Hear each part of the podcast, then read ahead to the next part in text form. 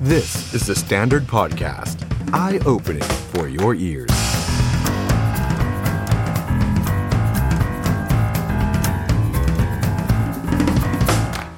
Podcast สวัสดีครับ ต้อนรับทุกท่านเข้าสู่รายการ The Standard Now กับผมออฟชัยนนท์หานคีรีรัตน์ครับ วันนี้เราเจอกันครับวันอังคารที่ 6 กุมภาพันธ์ 2567 นะครับ อยู่ด้วยกันหลากหลายช่องทางเช่นเคยครับ Facebook YouTube TikTok ของ The Standard นะครับ ใครที่เข้ามาแล้วฝากกดไลค์ กดแชร์ กดติดตามให้กับเราด้วยนะครับ แล้วก็วันนี้ คอมเมนต์คุยข่าวกับเรามาได้ มีหลากหลายประเด็นนะครับที่อยากจะชวนคุยกันหน่อย แน่นอนครับยังอยู่ที่ประเด็นของพักก้าวไกลนะครับเพราะว่าถือว่าเป็นพักหนึ่งที่ในช่วง 2 สัปดาห์ 3 สัปดาห์ที่ผ่านมา ถูกพูดถึงเยอะมากๆนะครับไม่ว่าจะเป็นฝ่ายที่เชียร์หรือฝ่ายที่แช่งก็ตามนะครับรวมไปถึงอีกหนึ่งวาทกรรม อันนี้ผมพูดตามคุณภูมิธรรมเวชยชัยนะฮะยิ่งยุบยิ่งโตเป็นเพียงวาทกรรม คุณผู้ชมคิดเห็นอย่างไรเกี่ยวกับประเด็นนี้ลองแสดงความเห็นกันมาได้นะครับ และถ้าย้อนกลับไปตั้งแต่ 31 มกราคมที่ผ่านมา หลังจากที่ศาลรรัฐธรรมนูญนะครับมีคำวินิจฉัย ว่าพรรคก้าวไกลนั้นเข้าข่ายล้มล้างการปกครอง ในระบอบประชาธิปไตยอันมีพระมหากษัตริย์ทรงเป็นประมุขจากนโยบายแก้ไขมาตรา 112 ทำให้นักร้องหลายต่อหลายคนครับ ก็เดินหน้าไปร้องกับกกต เพื่อให้ยุบพักไปร้องกับปปช เพื่อตัดสิทธิ์ทางการเมือง เนื่องจากผิดจริยธรรมร้ายแรงนะครับ นอกจากนั้นเมื่อวานนี้ครับสารแขวงดุสิตได้วินิจฉัย คดีชุมนุมสกายวอล์กเมื่อวันที่ 14 ธันวาคมปี 62 ครับ ก็มีแกนนำอดีตพักอนาคตใหม่หลายคนนะครับ ไม่ว่าจะเป็นคุณธนาธรคุณปิยบุตร คุณพิธาคุณช่อพันนิกา พร้อมกับจำเลยอื่น ๆ รวม 8 คน ศาลตัดสินว่ามีความผิดจริง ลงโทษจำคุก 4 เดือน รอลงอาญา 2 ปี ปรับเงินหมื่นกว่าบาทนะครับ ถ้าเกิดดูจากสถานการณ์ตอนนี้ดูเหมือนว่าพักก้าวไกลเองเนี่ยก็กำลังเผชิญกับมรสุมหลายด้านที่ถาโถมเข้ามา วันนี้เรามีโอกาสที่ดีนะครับ จะมาพูดคุยกับอีกหนึ่งท่านนะครับ ที่มีบทบาทสำคัญกับคณะก้าวหน้า และแน่นอนว่าถ้าพูดถึงคณะก้าวหน้า จะไม่พูดถึงพักก้าวไกลก็คงจะไม่ได้เช่นกันครับ เราอยู่กับคุณช่อพนิกาวานิชครับกรรมการบริหารคณะก้าวหน้าครับสวัสดีครับ สวัสดีค่ะ ขอบคุณที่ให้เกียรติกับรายการนะครับ วันนี้หลายประเด็นเลยครับที่อยากจะพูดคุย เยอะนะ กว่าจะเกริ่นจบเมื่อกี้นะฮะ เอาค่อยๆ ไล่เรียงไปละกันนะครับ ผมขออนุญาตเริ่มจากเมื่อวานนี้ก่อนเลย ค่ะ นะครับ กรณีที่ศาลแขวงดุสิตตัดสินจำคุก 4 เดือน แกนนำอนาคตใหม่ที่ไปชุมนุมที่สกายวอล์กประหลาดใจไหมฮะ กับผลการตัดสินเมื่อวานนี้ออกมาแล้วรู้สึกไงบ้างฮะ จริงๆ ถามว่าประหลาดใจไหมเนี่ย ก่อนหน้าที่จะมีคำวินิจฉัยของศาลรัฐธรรมนูญมันอาจจะดูไม่เกี่ยวกันนะเนาะเพราะว่า ครับ คนละกรรมคนละศาลอะไร อืม ต่างๆ แต่ว่าพอเราเห็นทิศทางจากศาลรัฐธรรมนูญที่เอ่อเรียกว่าลงรุนแรงมากในกรณีล้มล้างการปกครองใช่ไหมคะ ครับ เราก็เริ่มรู้สึกแล้วล่ะว่าหนังเรื่องเดิมมันกำลังฉายซ้ำคือถ้าคุณออฟจำได้เพราะคุณออฟก็ทันตอนเลือกตั้ง62เนาะ ใช่ครับ เพราะฉะนั้นเนี่ยถ้าเราย้อนกลับไปตอนนั้นเนี่ย มันเดจาวูมาก คืออนาคตใหม่ก่อนเลือกชนะเลือกตั้ง คือตอนนั้นก็ไม่ได้ว่าชนะเนาะแต่คก็รับ การได้เป็นพักอันดับ 3 ได้มา 81 ที่นั่งก็เกินความคาดหมายมาก ก่อนที่จะถึงวันเลือกตั้งมีนา 62 เนี่ย เราไม่ได้โดนแรงกดดันจาก อืม ภาครัฐเยอะมากมายอะไรขนาดนั้น มี ครับ ไหมมี อืมอืม แต่ว่าทุกสิ่งทุกอย่างมันถาโถมเข้ามาหลังเลือกตั้ง หลังจากที่ผลมันออกมา ถูกแล้วตอนที่ผลมันออกมาแล้ว ผู้มีอำนาจรู้สึกว่าเฮ้ยมันชักจะปล่อยไว้ไม่ได้แล้วเว้ย ครับ แล้วมันก็มีคดีต่างๆตามมาเยอะไปหมด อือหือ ก้าวไกลเช่นเดียวกันนะคะ ก่อนหน้าเอ่อการเลือกตั้งก้าวไกลโดนหนักไหมดิฉันคิดว่าก็อยู่ในระดับที่รับมือได้นะดิฉันคิดว่าเขาก็รับมือได้ แต่ ครับ ว่าเอ่อสิ่งต่างๆ ไม่ว่าจะเป็นคดีความ ไม่ว่าจะเป็นการโจมตีนะคะ จากเอ่อจะเรียกว่าผู้หวังดีหรือเพจ I.O. หรืออะไรก็ตามนะคะ มากมายเต็มไปหมดรายวันเนี่ยเกิดขึ้นหลังเลือกตั้งทั้งหมด เพราะฉะนั้นมันก็เห็นกลไกเดิมๆกำลังทำงานเอ่อในทางหนึ่งเอาคดีมาทุบทำลายสถานะอย่างเป็นทางการของพรรค ครับ ในอีกทางหนึ่งก็พยายามที่จะใช้กระแสข่าว โจมตีทำลายความเชื่อถืออ ม ในหมู่ประชาชน มันมันเป็นสองทางแบบนี้นะคะ เพราะฉะนั้นเอ่อหลังจากสารรัฐธรรมนูญวินิจฉัยเรื่องล้มล้างการปกครองเนี่ย ครับ เราก็ต้องเรียกว่าคาดเผื่อใจไว้แล้วว่าคดีพรบชุมนุมซึ่งก่อนหนั้านยังไม่กังวลเลย เพราะว่าเรารู้สึกว่าเอ่ออย่างดีก็คงโดนโทษปรับ เพราะ ครับ ว่าเรื่องไม่แจ้งชุมนุมนั้นไม่แจ้งจริง ซึ่งเดี๋ยวเราจะไปคุยกันต่ออา เพราะว่าปัญหาพรบชุมนุมว่า ครับ ทำไมสุดท้ายเราถึงเลือกที่จะไม่แจ้งใช่ไหมคะ อืมอืม อันนี้ก็พูดเลยก็ได้มันสั้นมากนะคะ ฮะ แจ้งก็รถจีโน่ไปปิดสิคะมันก็จะไม่ได้ชุมนุมใช่ไหมคะ เพราะว่านี่มันคือสิ่งที่เกิดขึ้นเป็นประจำอยู่แล้ว ถ้าคุ ค ณ รับ แจ้งคุณก็จะไม่ได้ชุมนุมนะคะ อืม เราก็คิดว่าอ่ะทำผิดกฎหมายก็ต้องรับ ส่วนใหญ่มันก็จะเป็นโทษปรับ ไม่ใช่ส่วนใหญ่หรอกที่ผ่านมาเนี่ยความผิดพรบชุมนุมเนี่ยจะเป็นโทษปรับหรือยกฟ้อง ครับ แต่ว่านี่เป็นคดีแรก ซึ่งอันนี้เราไม่คาดคิด คืออย่างที่บอกทำใจไว้ระดับหนึ่งว่าก็คงจะโดนเป็นโทษปรับนะคะ แต่ลงมาเป็นโทษจำคุก อืม คือพอลงมาเป็นโทษจำคุกเนี่ยหลายท่านอาจจะบอกว่าโอ้ยก็จำคุกสี่เดือนแถมเราลงอาญาอีก อืม จิบ อืม จิบสิวสิวพวกคุณโดนมามากกว่านี้ อ่า ทุกท่านคะ ลองนึกดูนะคะว่าโทษจำคุกเนี่ยไม่ว่าจะกี่เดือนเนี่ยท่านอยากโดนไหมคะ อืม ถูกไหมคือ ไม่มีใครอยากโดน มันไม่ หรอก มีใครอยากโดนหรอก มันเป็นโทษจำคุก ครับ คือพอคำว่าเป็นโทษจำคุกเนี่ยสำหรับประชาชนทั่วไปก็หนักหนาสาหัสแล้วนะคะ ไม่ว่ารอลงอาญาหรือไม่รอลงอาญา มันไม่ดีหรอกสำหรับชีวิตคุณนะนะคะ ครับ คือถ้าคุณไปฆ่าคนข่มขืนคนเผาบ้านใครอันนี้มันก็ต้องรับไปตามอากระบวนอาญาใช่ไหมคะ แต่ว่านี่คือการจัดการชุมนุมเอ่อซึ่งเป็นการแสดงสิทธิเสรีภาพตามระบอบประชาธิปไตย อืม แน่นอนจากคำเอ่อพิพากษาของศาลเนี่ยก็บอกว่าคุณใช้เสรีภาพเกินขอบเขต ครับ คุณจัดการชุมนุมเอ่อที่โดนเป็นโทษจำคุกเนี่ยคือ ข้อหาจัดการชุมนุมในรัศมี 150 เมตร จากพระราชวัง อืม ก็คือวังสัปทุมนะคะ อ๋อ ซึ่งเอ่อการสู้คดีของเราเนี่ยเราก็ยืนยันว่าในตอนที่ตั้งจุดปราศัยเนี่ย ฮะ วัดอย่างดีเรียบร้อยว่าห่างจากจุดเอ่อวังเนี่ยหลายร้อยเมตร ครับ เพราะว่าเราทราบดีอยู่แล้วใครๆก็ทราบกฎหมาย อืม ข้อนี้ว่าต้องไม่ 150 เมตร ในรัศมีวังใช่ไหม ครั คะ บ ก็จะเห็นถ้าดูภาพประกอบข่าวเนี่ยตอนการชุมนุมแฟลชม็อบสกายวอล์กเนี่ย จะเห็นว่าจุดที่ไปยืนถือโทรโขงกันเนี่ยคือตรงหน้าทางขึ้น BTS สนามกีฬาแห่งชาติ ครับ ณรอบนึกออกใช่ไหมเคยไปใช่ไหมคะ ครับ มันก็คือ นี่ จุด นี่ ที่ จุดนี้ อ่ามันคือจุดที่ ก็ เนี่ย คือแถวๆมาบุญครอง ใช่หน้า ครับ มาบุญครองสนามสุบแล้วอะค่ะ ครับ เดินไปก็คือสนามสุบแล้ว อืม เพราะฉะนั้นเนี่ยมันเป็นจุดที่ไกลที่สุดเท่าที่จะเป็นไปได้ของ อืม สกายวอล์กคือไกลจากวังสาปทุมที่สุด ครับ อเราถอยไปสุดทางละ อืม เพื่อที่จะให้ไม่อยู่ในรัศมี 150 เมตร ปัญหาก็คือศาลบอกว่า จุดปราศัยไม่ใช่ประเด็น พื้นที่ชุมนุมหมายถึงทุกที่ที่มีผู้ชุมนุมอยู่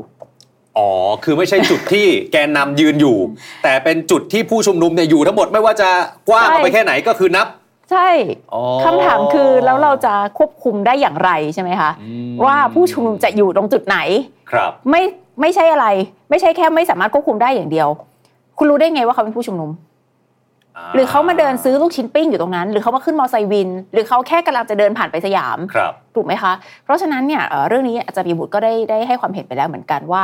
จริง ๆ เรื่องเรื่องการตัดสินว่าพื้นที่ชุมนุมเท่ากับทุกที่ที่มีผู้ชุมนุมอยู่เนี่ยมันจะมีปัญหามากต่อไปในอนาคตด้วยว่า แล้วแกนนำจะไปบังคับคนได้อย่างไร ม คืออันนี้มันไม่ใช่แถวทหารนะคะ เราจะได้สั่งได้ว่าคนจะต้องไปอยู่ตรงไหน ครับ แต่ว่าศาลก็ยุทักษามาว่า ก็คุณเป็นผู้จัดการชุมนุม คุณไม่รับผิดชอบให้การชุมนุมอยู่ในบริเวณตามที่กฎหมายกำหนดเอง อันเนี้ยนำมาซึ่งโทษจำคุก ซึ่ง ครับ เราเข้าใจว่าเป็นคดีแรกนะ ไม่เคยได้ยิน ถ้ามีก็บอกดิฉันนะคะ แต่ว่า ฮะ คุยกับทนายคุยกับหลาย ๆ ภาคส่วนเนี่ย อืม ทุกคนบอกว่าเนี่ยน่าจะเป็นคดีแรกที่เป็นพรบชุมนุมแล้วมีโทษถึงจำคุก ครับ โดยใช้เหตุผลก็คือในรัศมี 150 เมตร อ่าฮะ จากวังนะคะ โทษโทษปรับเนี่ยก็ไม่ใช่ไม่ใช่ไม่มีปัญหานะ โทษปรับเนี่ยก็คือ 11,200 บาท ฮะ 11200 นะคะ ครับ เอ่อ11,200 บาทเนี่ยมี 3 ก้อน 10,000 บาทเนี่ยก็คือฐานไม่แจ้งชุมนุม อืม ซึ่งอย่างที่บอกอันเนี้ยเราเราทำใจยอมรับเรา อืม อันนี้ผิดจริงนะคะ อันนี้รู้อยู่แล้ว รู้อยู่แล้ว อืม ว่าจะต้องโดนนะ ครั คะ บ แต่ว่าไม่แจ้งเพราะอย่างที่บอกไม่แจ้งเพราะถ้าแจ้งไม่ได้ชุมนุม อืม ถ้าแจ้งก็โดนปิดพื้นที่แน่นอน ครับ นะคะสองก็คือหนึ่งหมื่นหนึ่งพันสองร้อยหนึ่งหมื่นเนี่ยไม่แจ้ง ฮะ หนึ่งพันเนี่ยเป็นโทษที่มาพร้อมกับโทษจำคุก ก็คือจำคุก 4 เดือนปรับ 1,000 ครับ แล้ว 200 บาทค่าใช้เครื่องขยายเสียง โดยไม่ได้รับอนุญาต อ๋อ ซึ่งเป็นพรบตั้งแต่ก่อนปี 2500 นะคะ ฮะ เอ่อโทษ อ่า โทษปรับมันก็เลยน้อยดูดูน้อยนะ รับ คะ รับ ทั้งหมดทั้งปวงเนี่ยก็สะท้อนให้เห็นอย่างที่หนึ่งก็คือเอ่อดิฉันเองนะเป็นข้อสังเกตส่วนตัว ครับ คุณพิธาจะไม่ได้พูด อืม แต่ว่าหนึ่งในจำเลยเนี่ยคือคุณพิธา ฮะ ซึ่งโทษจำคุกสำหรับพวกเราซึ่งถูกตัดสิทธิ์ทางการเมืองแล้ว มันไม่ได้มี มั ปัญ นไม่ หา มี อะไร ผลครับ นะคะแต่สำหรับคนที่ยังอยู่ใน อืม สมรภูมิการเมืองที่เป็นการเลือกตั้ง และต้องดำรงตำแหน่งที่มาจากการเลือกตั้ง การมีโทษจำคุกติดตัวนี่มีปัญหาแน่นอนนะคะ อืม แต่ว่าอันนี้ก็เป็นเรื่องทางกฎหมายที่ทางก้าวไกลก็คงต้องไปไป ครับ สู้กันนะคะว่าจะตีความอย่างไรในเรื่องนี้นะคะ แต่ว่าถ้าคดีถึงที่สุดเนี่ยคุณพิธาหลุดจากสสแน่นอน อันนี้ อืม ชัวร์อันนี้ไม่ต้องตีความนะ ครั คะ บ คือถ้าไม่อุทธรณ์อันนี้หลุดแน่นอนหลุดทันที อืม นะคะ อืม คุณพิธาไม่ได้เป็นสสอีกแล้วนะคะเพิ่ง ครั จะ บ ได้เข้าไปทำงานอยู่ไม่กี่วันนะคะ ซึ่งคุณไอติมยืนยันว่าอุทธรณ์แน่ อุทธรณ์แน่นะ ครั คะ บ พออุทธรณ์แน่เนี่ยก็ต่อสู้กันไปอีกสองศาลแต่ถ้าจบชั้นฎีกาเนี่ยก็ อืม ก็หลุดอยู่ดีนะคะ ทีนี้สถานะที่ตอนนี้กำลังเป็นที่ถกเถียงกันก็คือเรื่องแคนดิเดตนาย อ่ะ ก ใช่ครับ ว่า จะยังอยู่ไหม เจะยังอยู่ไหม อ่า อย่างไรนะคะซึ่งอันนี้ก็คงเป็นเรื่องที่ทางทีมกฎหมายของพรรคเนี่ย ครับ ต้องต่อสู้ในเรื่องการตีความว่าแคนดิเดตนายกรัฐมนตรีสถานะยังอยู่หรือไม่แบบไหนอย่างไร ในสมัยนี้หรือไปถึงสมัยหน้าด้วยนะคะแต่ว่าแน่นอนที่ที่ฉันพูดได้แน่นอนก็คือ ครับ เอ่อการตัดสินโทษจำคุกมีผล อืม มีผลมากกับคุณพิธา คือคือพอฟังคุณช่อพูดแบบนี้เหมือนกับว่าอ่ะอีก 7 8 คนที่เหลือเนี่ย ดูไม่ค่อยได้เกี่ยวเท่าไหร่หรอก แต่หนักๆก็คือ อาจจะ คุณพิธานี่แหละ พุ่งที่คุณพิธาหรือเปล่าหรือเปล่า อันนี้ดิฉันก็ไม่ อ่าตั้งข้อสังเกต ไม่ทราบอ่า นะฮะ แต่จริงๆ พูดนิดหนึ่งนะคะ อืม กับอีก 3 ท่านที่เหลือก็คือคุณโบนัฐฐา ครับ คุณเอ่อตอนที่เป็นพระนะ ท่านท่านเพนกวินนะ อ่าฮะ แล้วก็เอ่อคุณภัยรัตโชตนะ ครั คะ บ แล้วก็คุณบอลธนวัฒน์สี่คน อืม สี่คนเนี้ยถูกศาลพิจารณาว่าเป็นผู้จัดการชุมนุมด้วย อืม ซึ่งทุกท่านคะทุกท่านก็ก็น่าจะทราบด้วยสามัญสำนึกว่า ครับ พวกเขาเหล่านี้เป็นผู้จัดการชุมนุมได้อย่างไร อืม ใช่ไหมคะ อืม แต่ว่าศาลก็ใช้เหตุผลว่า เพราะว่าโพสต์ Facebook เชิญชวน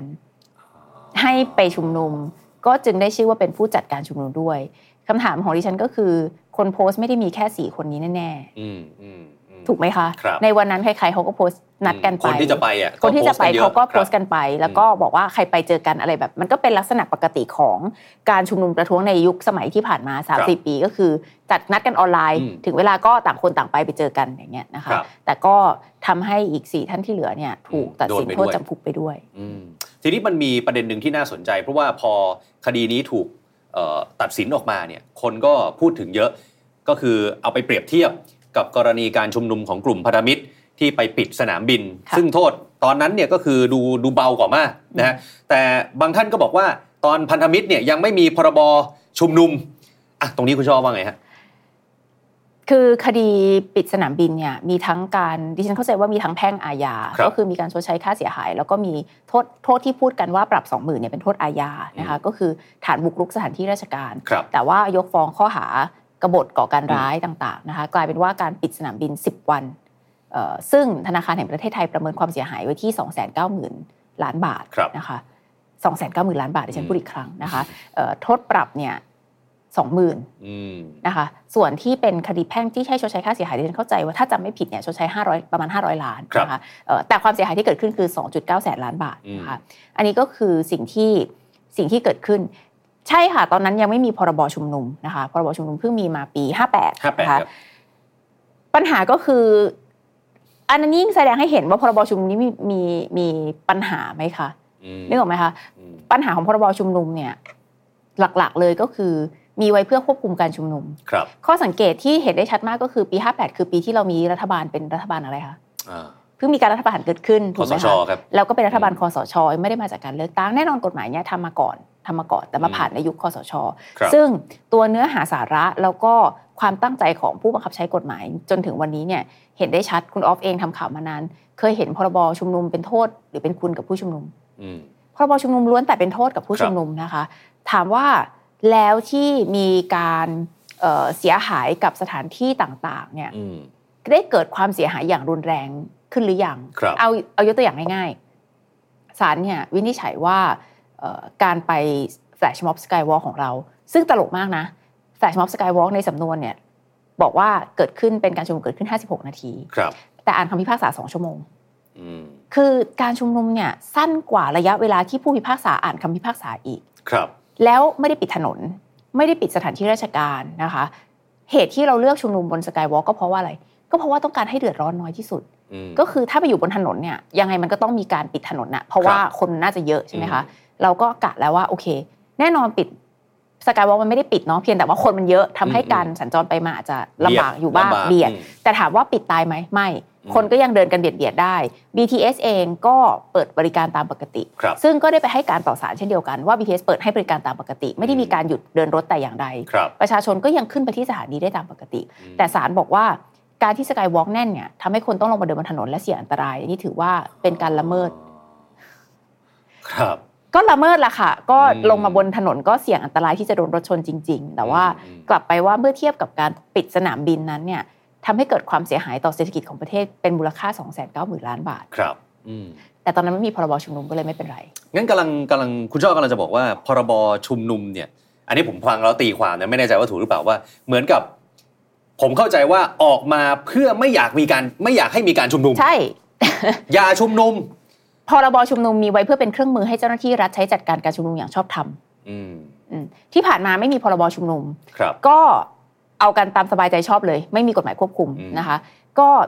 เกิดความพยายามเรียกร้องให้มีพรบชุมนุมขึ้นในต่างประเทศเนี่ย ครับ การชุมนุมต้องแจ้งไหมแจ้งเจ้าหน้าที่ไหมแจ้งนะคะ อืม ดิฉันอยู่ลอนดอนเนี่ยจะมีการชุมนุมเกิดขึ้นดิฉันรู้ล่วงหน้านะครับ เพราะว่าอะไรเพราะเขาต้องไปแจ้ง อืม คำถามก็คือเวลาไปแจ้งเนี่ยต้องการให้คนที่จะจัดการชุมนุมไปแจ้งเพื่ออะไร เพื่ออำนวยความสะดวก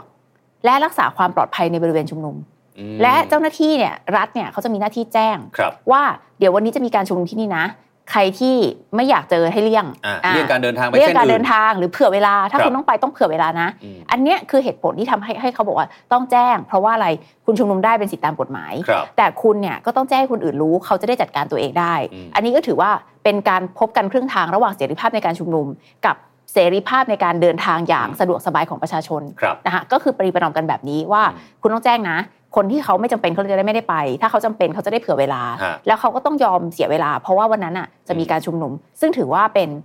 กระบวนการตามวิถีประชาธิปไตย ครับ ประชาชนต้องเสียสละเวลาเพื่อให้เกิดการชุมนุมขึ้น อืม นะคะ อันนี้ก็คือวิถีของประเทศประชาธิปไตย อืม แต่ในประเทศไทยเนี่ยการชุมนุมเนี่ยดิฉันในฐานะเอ่อเคยอยู่ในกรรมาธิการการกฎหมาย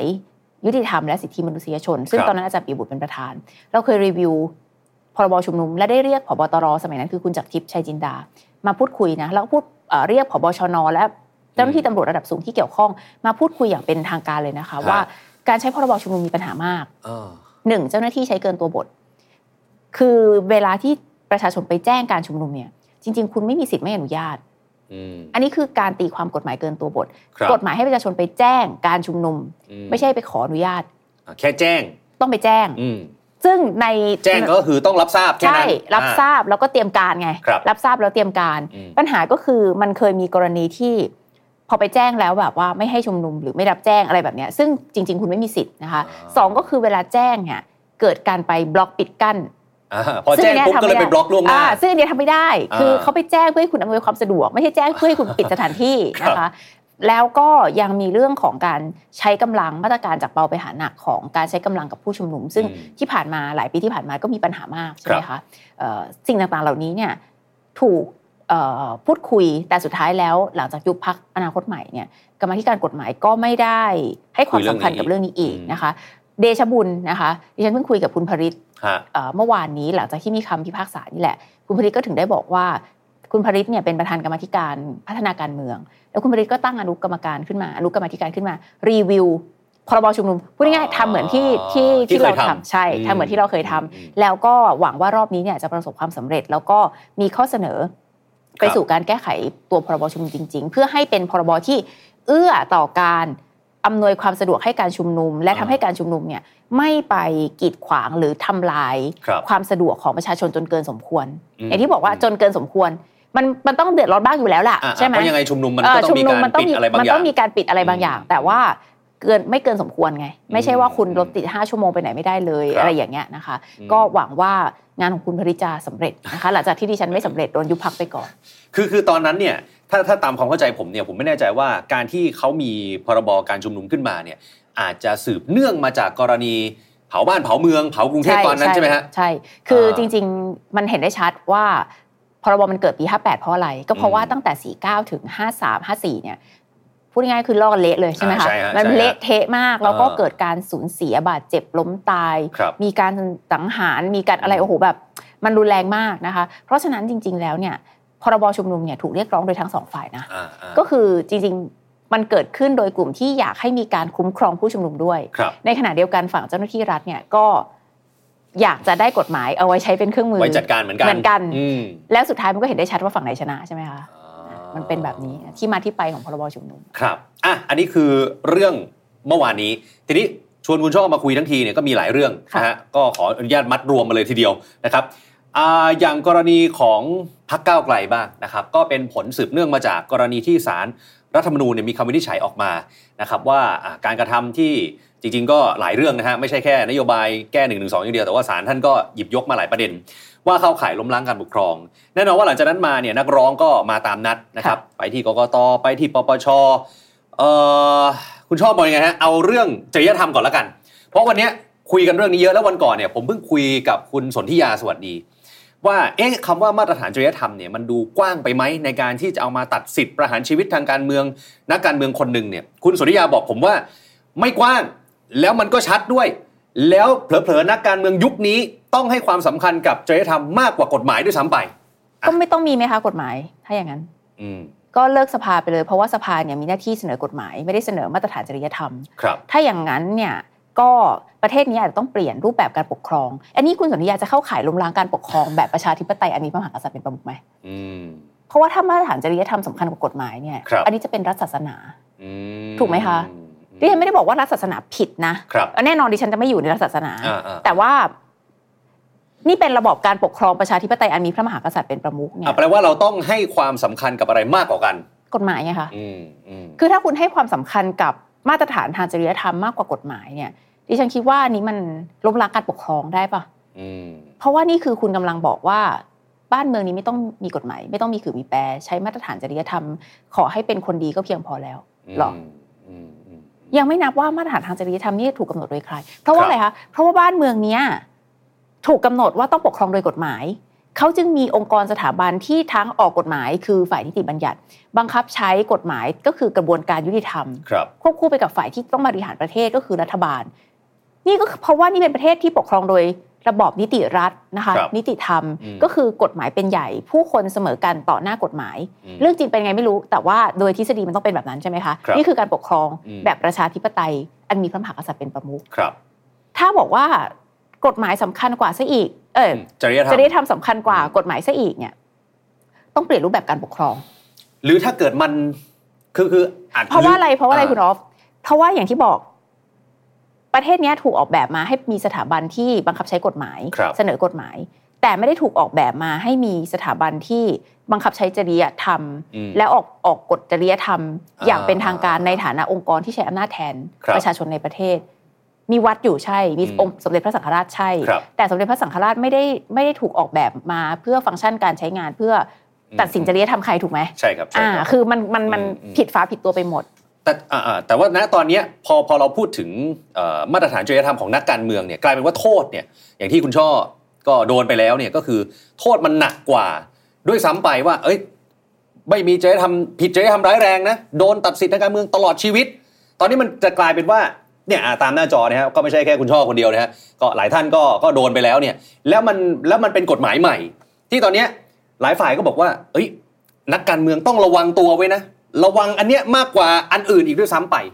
ปัญหาของจริยธรรมเนี่ยก็คืออย่างที่ฉันบอกจุดตั้งต้นของมันทุกท่านคะตั้งใจฟังดิฉันนะคะ ครับ จุดตั้งต้นของมันก็คือ ถ้าคุณเปลี่ยนมาใช้จริยธรรมในการตัดสินเป็นตายของคนแทนกฎหมายเนี่ยปัญหาของมันคือการบังคับใช้เนี่ยมันไม่มีมาตรฐานแบบ คือกฎหมายอาญา มีวิธีพิจารณาความอาญา กฎหคมาย รับ แพ่งมีวิธีพิจารณาความแพ่ง อืม และมีกระบวนการที่ถูกบัญญัติไว้อย่างชัดเจน ว่าจะเอาผิดใครได้เนี่ยมันต้องประกอบไปด้วยกระบวนการอะไรบ้าง ครับ เพื่อให้ความเป็นธรรมกับทุกฝ่ายใช่ไหมคะ ทั้ง อืม โจทย์และจำเลย มันมีมันมีหลักเกณฑ์ร่ำเรียนกันมาเนี่ยนักเรียนกฎหมายทั่วประเทศร่ำเรียนกันมา ผู้พิพากษาเรียนจบมาทนายเรียนจบมา ทุกคนมีหลักปฏิบัติที่ค่อนข้างรัดกุม แน่นอนหล่ะการคอร์รัปชันอะไรต่างๆ เกิดขึ้นกระบวนการติดสินบนอะไรเกิดขึ้นนั่นมันเป็นบั๊กใช่ไหมคือ แต่ระบบอ่ะมันมีของมันอยู่ อืม ที่มันเป็นรากเป็นฐานชัดเจน ครับ แต่พอคุณบอกว่าเป็นมาตรฐานจริยธรรมเนี่ย อืม ตอนที่ศาลเอ่อฎีกาแผนกคดีอาญาของผู้ดำรงตำแหน่งทางการเมืองเนี่ยตัดสินคดีของดิฉันเนี่ยในคำวินิจฉัยของศาลเองเนี่ยคำพิพากษาของศาลเองเนี่ยยังบอกไว้เลยนะว่าศาลเองก็รู้สึกว่ามันไม่ไม่ใช่เรื่องถูกต้องที่จะให้ศาลเนี่ยมาพิจารณาเรื่องมาตรฐานจริยธรรม อืม แต่ในเมื่อมันกำหนดมาแบบนี้ คือ ครับ กฎหมายมันกำหนดมาเป็นแบบนี้ อืม ศาลจึงจำเป็นต้องทำ อืมอืม คือศาลเองเห็น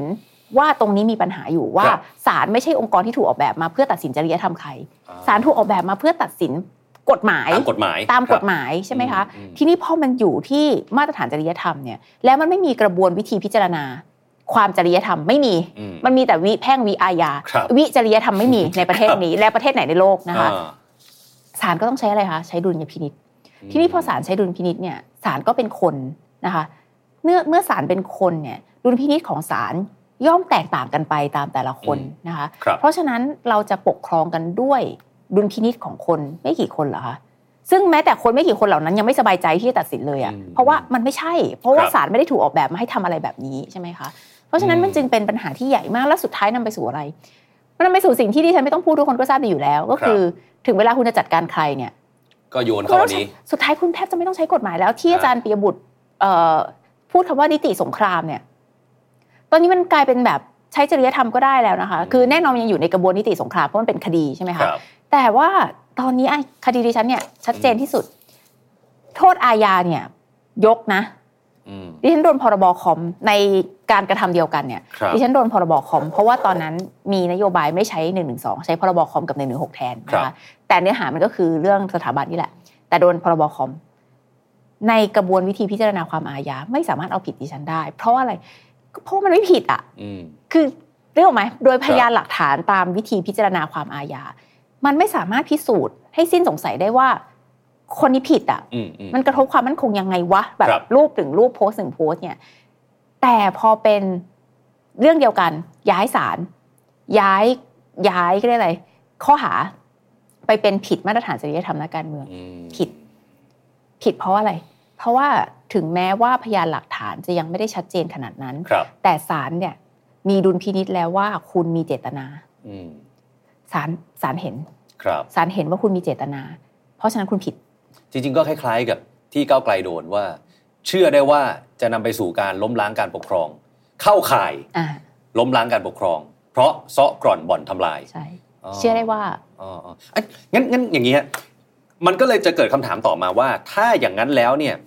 มาตรฐานคำว่าจริยธรรมของนักการเมืองไทยเนี่ยมันต้องวัดด้วยอะไรดีฮะหรือมันควรจะมีไหมมันควรจะอยู่จุดไหนอ่ะ คุณเชื่อว่าประชาชนคนไทยเนี่ยมีมาตรฐานจริยธรรมที่ดีไหม อืม มีไหม ครับ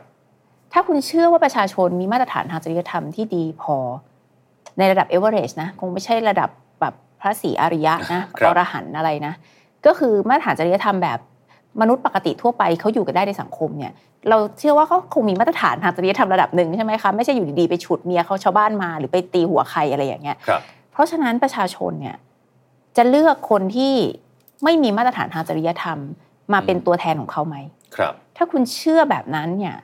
ประชาชนคือผู้ตัดสินมาตรฐานจริยธรรมของนักการเมือง อืม ประชาชนจะเลือกผู้ที่เขาเห็นสมควรนะคะ อ๋อ มันมีมาตรฐานขั้นต่ำอยู่แล้ว คุณสมบัติของผู้ที่จะลงสมัครได้มันมีอยู่แล้ว ก็ระบุไว้อยู่แล้ว อ่ะ ตั้งแต่กกต มันระบุไว้อยู่แล้ว ครับ เพราะฉะนั้นเนี่ยคุณจะมามาตรฐานจริยธรรมนักการเมืองอะไรอีก อื เพราะว่ามาตรฐานขั้นต่ำเนี่ยว่าคุณคัดกรองว่าคนประมาณนี้นะ ถึงจะลงสมัครเป็นผู้แทนราษฎรได้หรือตำแหน่งอื่นๆ ที่ต้องเลือกตั้งได้ มันมีอยู่แล้ว ที่เหลือเนี่ยมาตรฐานทางจริยธรรมให้ประชาชนเป็นผู้ตัดสิน เพราะว่านี่คือนักการเมือง นักการเมืองเป็นอาชีพเดียวที่ผ่านการแต่งตั้งโดยประชาชนนะคะ ครับ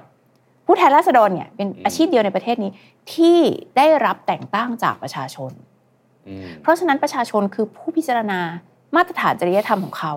ถ้านักการเมืองคนนี้มันโกงมากมันเลวมากน ไม่มีจริยธรรมก็ไม่เลือก จริยธรรเขาก็ไม่เลือกค่ะ อ่า อย่าไปสารแน่ นี่ฉันพูดตรง ครับ ๆ คือทำไมต้องไปคิดแทนประชาชนน่ะ อื ถูกไหม อื คือองค์กรต่างๆล้วนแล้วแต่มีหน้าที่ผูกพันตามกฎหมาย ครับ นะคะ มีหน้าที่ผูกพันตามกฎหมายที่จะทำ อืม เพราะฉะนั้นเนี่ยทำตามหน้าที่ของตัวเอง แน่นอนพูดแบบนี้ก็ต้องบอกว่า ก็ศาลบอกเองก็คือมันกำหนดมาว่าศาลต้องทำหน้าที่นี้ดิฉันก็ได้พูดไปแล้วเนาะเดี๋ยวจะว่าดิฉันหมิ่นศาลอีก ครับ คือศาลเองเนี่ยก็ต้องทำ อืม ทำไปด้วยความไม่สบายใจ อืม เพราะว่า แต่มีหน้าที่ที่ต้อง แต่ ทำ มีหน้าที่ที่ต้องทำ ครับ เพราะว่าเพราะฉะนั้นเนี่ยอันนี้ไม่ได้บอกว่าทำไมศาลถึงทำแบบนี้ ไม่ใช่ศาลต้องทำเพราะว่า อืม กฎหมายมันถูกกำหนดมาแบบนี้ว่าต้องทำ ครับ แต่ว่าเราควรพูดไปถึงระดับที่ใหญ่กว่านั้นเนาะ อืม เรื่องของเนี่ยการกำหนดเอ่อขึ้นไปถึงรัฐธรรมนูญเนี่ยเรื่องของการกำหนดมาตรฐานจริยธรรมอะไรต่างๆ เหล่านี้เนี่ยแล้วมันก็มีผลผูกพันตามกันมา แล้วทำให้ศาลต้องมานั่งทำหน้าที่ตัดสินจริยธรรมคน อืม ซึ่งศาลก็ไม่ได้แฮปปี้ที่มานั่งตัดสินจริยธรรมคนถูกไหม ค คะ รับอืมอืมประเด็นเมื่อสักครู่นี้ที่คุณช่อได้พูดมาแล้วนิดนึงก็คือคำว่านิติสงคราม แล้วก็เหมือนกับเดจาวูสมัยพักอนาคตใหม่เอ่อณวันเนี้ย ถ้ามันถ้ามันใช้คำว่าเดจาวูจริงเนี่ย แปลว่าก้าวไกลจะถูกยุบนะฮะถ้าถ้าตามตามสเต็ปตั้งแต่อนาคตใหม่มาเนี่ย ก็ถ้าเดจาวูแบบสมบูรณ์จริง ๆ ก็เอ่อก้าวไกลจะถูกยุบใช่ไหมคะ ฮะ แล้วพักสิบไกลก็จะชนะเลือกตั้งขึ้นไปอีกสองเท่า ก็จะเป็นเดจาวูที่สมบูรณ์ครบวง จร มันก็จะวนไปอย่างนี้ อ่าแล้วถ้าสมมติพักสิบไกลยุบพักสิบเอ็ดไกลก็ครบห้าร้อยที่นั่งละจบ เอาเปลี่ยนชื่อไปเรื่อยๆเอาแล้วเอาอย่างนี้ งั้นแปลว่า เอาความคิดเห็นส่วนตัวของคุณโจจริงๆผมเราเคยคุยกันไปแล้วในในรายการอื่นนะฮะ แต่ว่าอยากจะถามอีกรอบหนึ่งว่า งั้นแปลว่าณตอนเนี้ยสสของก้าวไกล หรือกองเชียร์ก้าวไกล ผู้สนับสนุนก้าวไกลเนี่ยทำใจไว้เลยไหมฮะว่า โอกาสยุบมากเหลือเกิน ดิฉันคิดว่าคนที่ติดตามสถานการณ์การเมืองเนี่ยมองเห็นในระดับหนึ่งว่าโอกาสถูกยุบมีสูง ครับ ที่พูดมานี้ก็ไม่ได้หมายความว่าเห็นด้วยกับการยุบพักแน่นอนอยู่แล้ว แล้วก็ไม่ได้อยากจะให้ทุกคนยอมรับว่าการยุบพักเป็นเรื่องปกติที่ต้องเกิดขึ้นนะ ครั คะ บ ดิฉันก็จะพูดซ้ำๆแบบนี้ในทุกรายการนะ อืม เพื่อที่จะยืนยันหลักการว่า เวลาเราพูดว่าโอกาสยุบสูง ไม่ได้หมายความว่าอ๋อปกติ ยุบเลยค่ะท้าทายเชิญเลย แต่ ดิฉันก็แค่จะบอกว่า คุณก็เห็นแล้วอะว่ายุบแล้วมันเกิดอะไรขึ้นใช่ไหมคะ เพราะฉะนั้นเนี่ยมันไม่ใช่เราเรียวซ่ากากันท้าทายอะไร แต่เป็นเพราะว่าการทำงานการเมืองเนี่ย อืม ในเมื่อทำแล้วมันก็ต้องทำอยู่แล้วทำต่อนะ ครั คะ บ ดิฉันก็จะพูดแบบนี้ว่าชอบไหมล่ะคะ ถ้าชอบก็จะมีอีกพักแบบเนี้ยคือมันแค่เนี้ยแหละค่ะ พักการเมืองถ้าประชาชนชอบ มันก็จะมีอีกแล้วก็มีไปเรื่อยๆค่ะ อ่ะถ้าเขาชอบคนก็เลือก ถูกค่ะ แค่นั้นเอง แค่นั้นเองค่ะ เรื่องมัน อืม ง่ายแค่นี้เอง มันไม่ได้ถูกหยุดโดยการยุบพักเลยนะคะพักการเมืองเนี่ย อืมอืมอืม คือยิ่งหยุดนะ คุณก็ยิ่งทำให้ประชาชนเขารู้สึกรัก รู้สึกผูกพัน อืมอืม รู้สึกขับแค้นใจ อืม รู้สึกสงสารแล้วอยากจะอบอุ้มประคับประคองพักนี้ยให้มันไปต่อเรื่อยๆอะ มันโดนอีกแล้วไอ้พักนี้มันโดนอีก คือ แล้ว มันเป็นสามัญสำนึกอะของ อืม ผู้คนอะใช่ไหมว่าคุณไปทำในสิ่งที่เขารักเขาเขาเชื่อมั่นอะ ฮะ คุณไปทำแล้วเขาเลิกรักไหม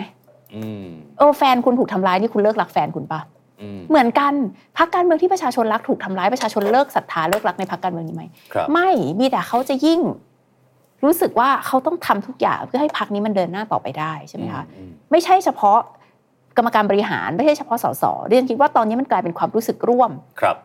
เวลาเราพูดว่าอนาคตใหม่คือผู้คนและการเดินทางเนี่ย ในวันนี้ก้าวไกลเนี่ยมันพิสูจน์แล้วว่าจริง อืม คือก้าวไกลคือผู้คนและการเดินทาง มันคือผู้คนที่เชื่อในสิ่งเดียวกัน แล้วจะเดินต่อไปด้วยกัน ครับ แล้วคุณทำลายตราบใดที่คุณจับคนเป็นล้านล้านๆคน ไปล้างสมองเขาเปลี่ยนความคิด ให้เขาเชื่อแบบอื่นไม่ได้เนี่ย คุณจะยุบไปอีกกี่พักมันก็ไม่มีความหมายหรอกค่ะ ครับ ทีนี้พูดถึงเอ่อสิ่งที่คุณชอบพูดเมื่อสักครู่เนี้เมื่อวานคุณภูมิธรรมเวชยชัยนะครับ ซึ่งเป็นรองนายก แล้วก็เป็นรัฐมนตรีพาณิชย์จากพรรคเพื่อไทยเนี่ยนักข่าวก็ถามประเด็นนี้แหละ ยิ่งยุบยิ่งโตนะครับ คุณภูมิธรรมบอกว่าเป็นเพียงวาทกรรม อย่าไปให้ความสำคัญมาก เอาความเป็นจริงดีกว่า แล้วก็ไม่แน่มันอาจจะยิ่งยุบยิ่งเล็กก็มีโอกาสเหมือนกัน อะไรแบบเนี้ย ค่ะ คุณชอบมองไงฮะว่าเป็นวาทกรรมไหม ไม่ต้องเถียงกันหรอกค่ะ เพราะว่า อ่า เดี๋ยวจะยิ่งเป็นวาทกรรมไปกันใหญ่นะคะ อ่า แล้วก็ไม่ต้องให้ความสำคัญมากกับกับคอมเมนต์ไม่ว่าจะเป็นของใคร ครับ ดิฉันคิดว่าของแบบนี้เดี๋ยวเลือกตั้งก็พิสูจน์เอง อืม ถึงเวลาเลือกตั้งก็พิสูจน์เองนะคะดิฉันก็จะไม่ท้าทายให้ยุบสภาด้วยนะ ครับคะเพราะว่ายังไงก็คงไม่ยุบอยู่แล้ว อืม ก็ยิ่งมีเวลามากเท่าไหร่เนี่ยพักเก้าวไกลก็ยิ่งมีโอกาสที่จะเอ่อสร้างความเชื่อมั่นนะ ครั คะ บ แล้วก็สร้างผลงานมากยิ่งขึ้นเท่านั้น เวลาที่เราบอกว่าไม่ยุบสภาอยู่ไปเรื่อยๆเนี่ยไม่ใช่แค่รัฐบาลที่มีโอกาสสร้างผลงาน ฮะ ฝ่ายค้านก็มีโอกาสสร้างผลงานเช่นเดียวกันนะคะ อืม เพราะฉะนั้นก็ดิฉันไม่ท้าทายให้ยุบสภาไม่เป็นไร ยิ่งนานก็ยิ่งมีโอกาส ได้เห็น ส ผ ม ล ม งาน ติ กัน ว่า ไป สี่ปีครบ อ่า เลือกตั้งปี 70 ดิฉันเชื่อว่าพรรคก้าวไกลพร้อมที่จะเป็นรัฐบาล แล้วก็นำพาประเทศนี้ไปสู่อนาคตที่ดีกว่า อืมงั้นอ่ะผมถามในแง่ของในแง่ worst case บ้างแล้วกันนะฮะตอนเนี้ยคนพูดเยอะแล้วล่ะว่ายิ่งยุบยิ่งโต ยิ่งยุบยิ่งโตมาแน่ 200 250 อะไรอย่างเงี้ยนะฮะมันจะมีทางที่เล็กลงไหมฮะอ่ะ มี อืม มีถ้าสมมุติว่าพรรคก้าวไกลถูกยุบนะคะ แล้วหรือไม่ถูกยุบอ่ะ อ่าอ่า ไม่ต้องพูดถึงการยุบพักเลย เพราะว่า อ่า ดิฉันไม่เชื่อว่าการยุบพักเนี่ยจะทำให้พักเล็กลง ครับครับ โอกาสที่พรรคก้าวไกลจะเล็กลงหรือสิ้นสลายมี อืม ก็คือเอ่อคุณเนี่ยเดินทางไปเรื่อยๆปุ๊บคุณเริ่มรู้สึกว่าเฮ้ยเป็นพรรคก้าวไกลแบบนี้มันเหนื่อยว่ะเดี๋ยวก็โดนคดี เดี๋ยวก็โดน อืม ใส่ร้ายป้ายสีโดนจับผิดนั่นนี่ ครับ มันเหนื่อยเกินไปแล้วทำงานการเมืองแบบนี้เฮ้ยเราเอาแบบพักอื่นไหมสบายกว่า เก็บเล็กหาเงินใต้โต๊ะได้ด้วย ไป อ่า เรียกรับเงินนู่นนี่นั่น รวยนะ ไม่มีคดีด้วย อ่า เออ สบาย ฮะ ชีวิตดีเลย ไม่โดน I.O. โจมตีด้วย อ่าน นะคะ ทุกอย่างดีหมด เมื่อไหร่ที่สสพักเก้าวไกลคิดแบบนั้น เมื่อนั้นอะพักล่มสลาย เพราะว่า แต่เออ เพราะว่าคิดไม่ต้องคิดในเรื่องของอุดมการณ์หรือ ครับ อุดมคติทางการเมืองก็ได้เดี๋ยวหาว่าเป็นวัฒกรรม อืม คิดในแง่มาร์เก็ตติ้งค่ะ อืม ถ้าคุณเหมือนนมยี่ห้อเดียวเอ่อยี่ห้อข้างๆ คุณที่ตั้งอยู่บนเชลฟ์อะ ฮะ คุณเป็นนมยี่ห้อ A กับนมยี่ห้อ B ถ้าคุณเหมือนกันทุกประการเนี่ย ยี่ห้อ A อยู่มานานกว่า คนคุ้นเคยกว่า คุณเป็นยี่ห้อใหม่ ยี่ห้อ B แล้วคุณเหมือนกับเขาทุกประการเนี่ย อ่า คุณถ่ายได้ปะ อืม เดี๋ยวเป็นวัฒกรรมเอาแบบอันนี้มาร์เก็ ตติ้ง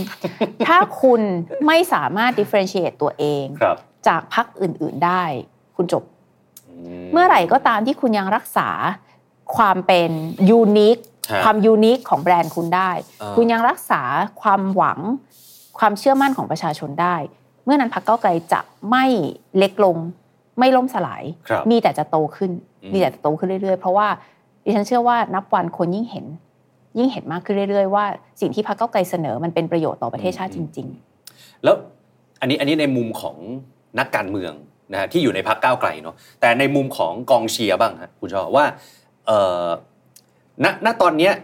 ส่วนใหญ่เนี่ยเท่าที่ผมเข้าไปส่องดูแฟนคลับก้าวไกลก็รู้สึกว่าเออไม่เป็นไรเดี๋ยวรอเลือกตั้งมันจะไปกานั่นนู่นนี่เออไม่เป็นไรเอาไปให้สุดอะไรอย่างเงี้ยแต่มันมีบ้างไหมฮะที่อาจจะเป็นไม่รู้ละส่วนมากหรือส่วนน้อย มันมีบ้างหรือเปล่าที่บางคนบอกโอ้ยท้อแล้วเลือกเท่าไหร่ก็ไม่ได้สักทีเลือกเท่าไหร่ก็ไม่ได้เป็น ไม่เอาละมันมีไหมฮะ อันนี้ ๆ ยังไม่เจอนะ อ่า ยังไม่เจอ ดิฉันคิดว่าอย่าประมาท อย่าประมาทความแค้นของผู้คน ครับ เคยดูหนังจีนไหมแค้นนี้สิปียังไม่สาย นี่ห้าปีเองจะสายได้ไง พูดแบบให้มันขำนะคะ ครับครับ อันนี้ดิฉันพูดตรงๆ อย่าดูถูกประชาชนแบบนั้นเลย อืม นะคะ ไอความผิดหวังโกรธ เสียใจท้อแท้อยู่บ้าง ดิฉันเชื่อว่ามี อืม บางทีเราทำงานไปเรื่อยๆเนี่ยจะบอกว่าเราไม่รู้สึกอะไรเลยเป็นมนุษย์เหล็กก็ไม่ใช่ บางทีเราก็รู้สึกอีกอย่างว้าเหมือนกันแบบ ครับ มันจะอะไรกันนักกันหนาวะคุณคุณออฟนึกออกปะ อืมอืม แต่ไอ้ความรู้สึกที่เวลาเราถามตัวเองว่า มันจะอะไรกันนะกันหนาวะ เราต้องการแค่การเมืองที่มันโปร่งใสรัฐสวัสดิการที่ดี รัฐบาลที่มีประสิทธิภาพมีวิสัยทัศน์ เราอยากจะนำเสนอนโยบายแบบ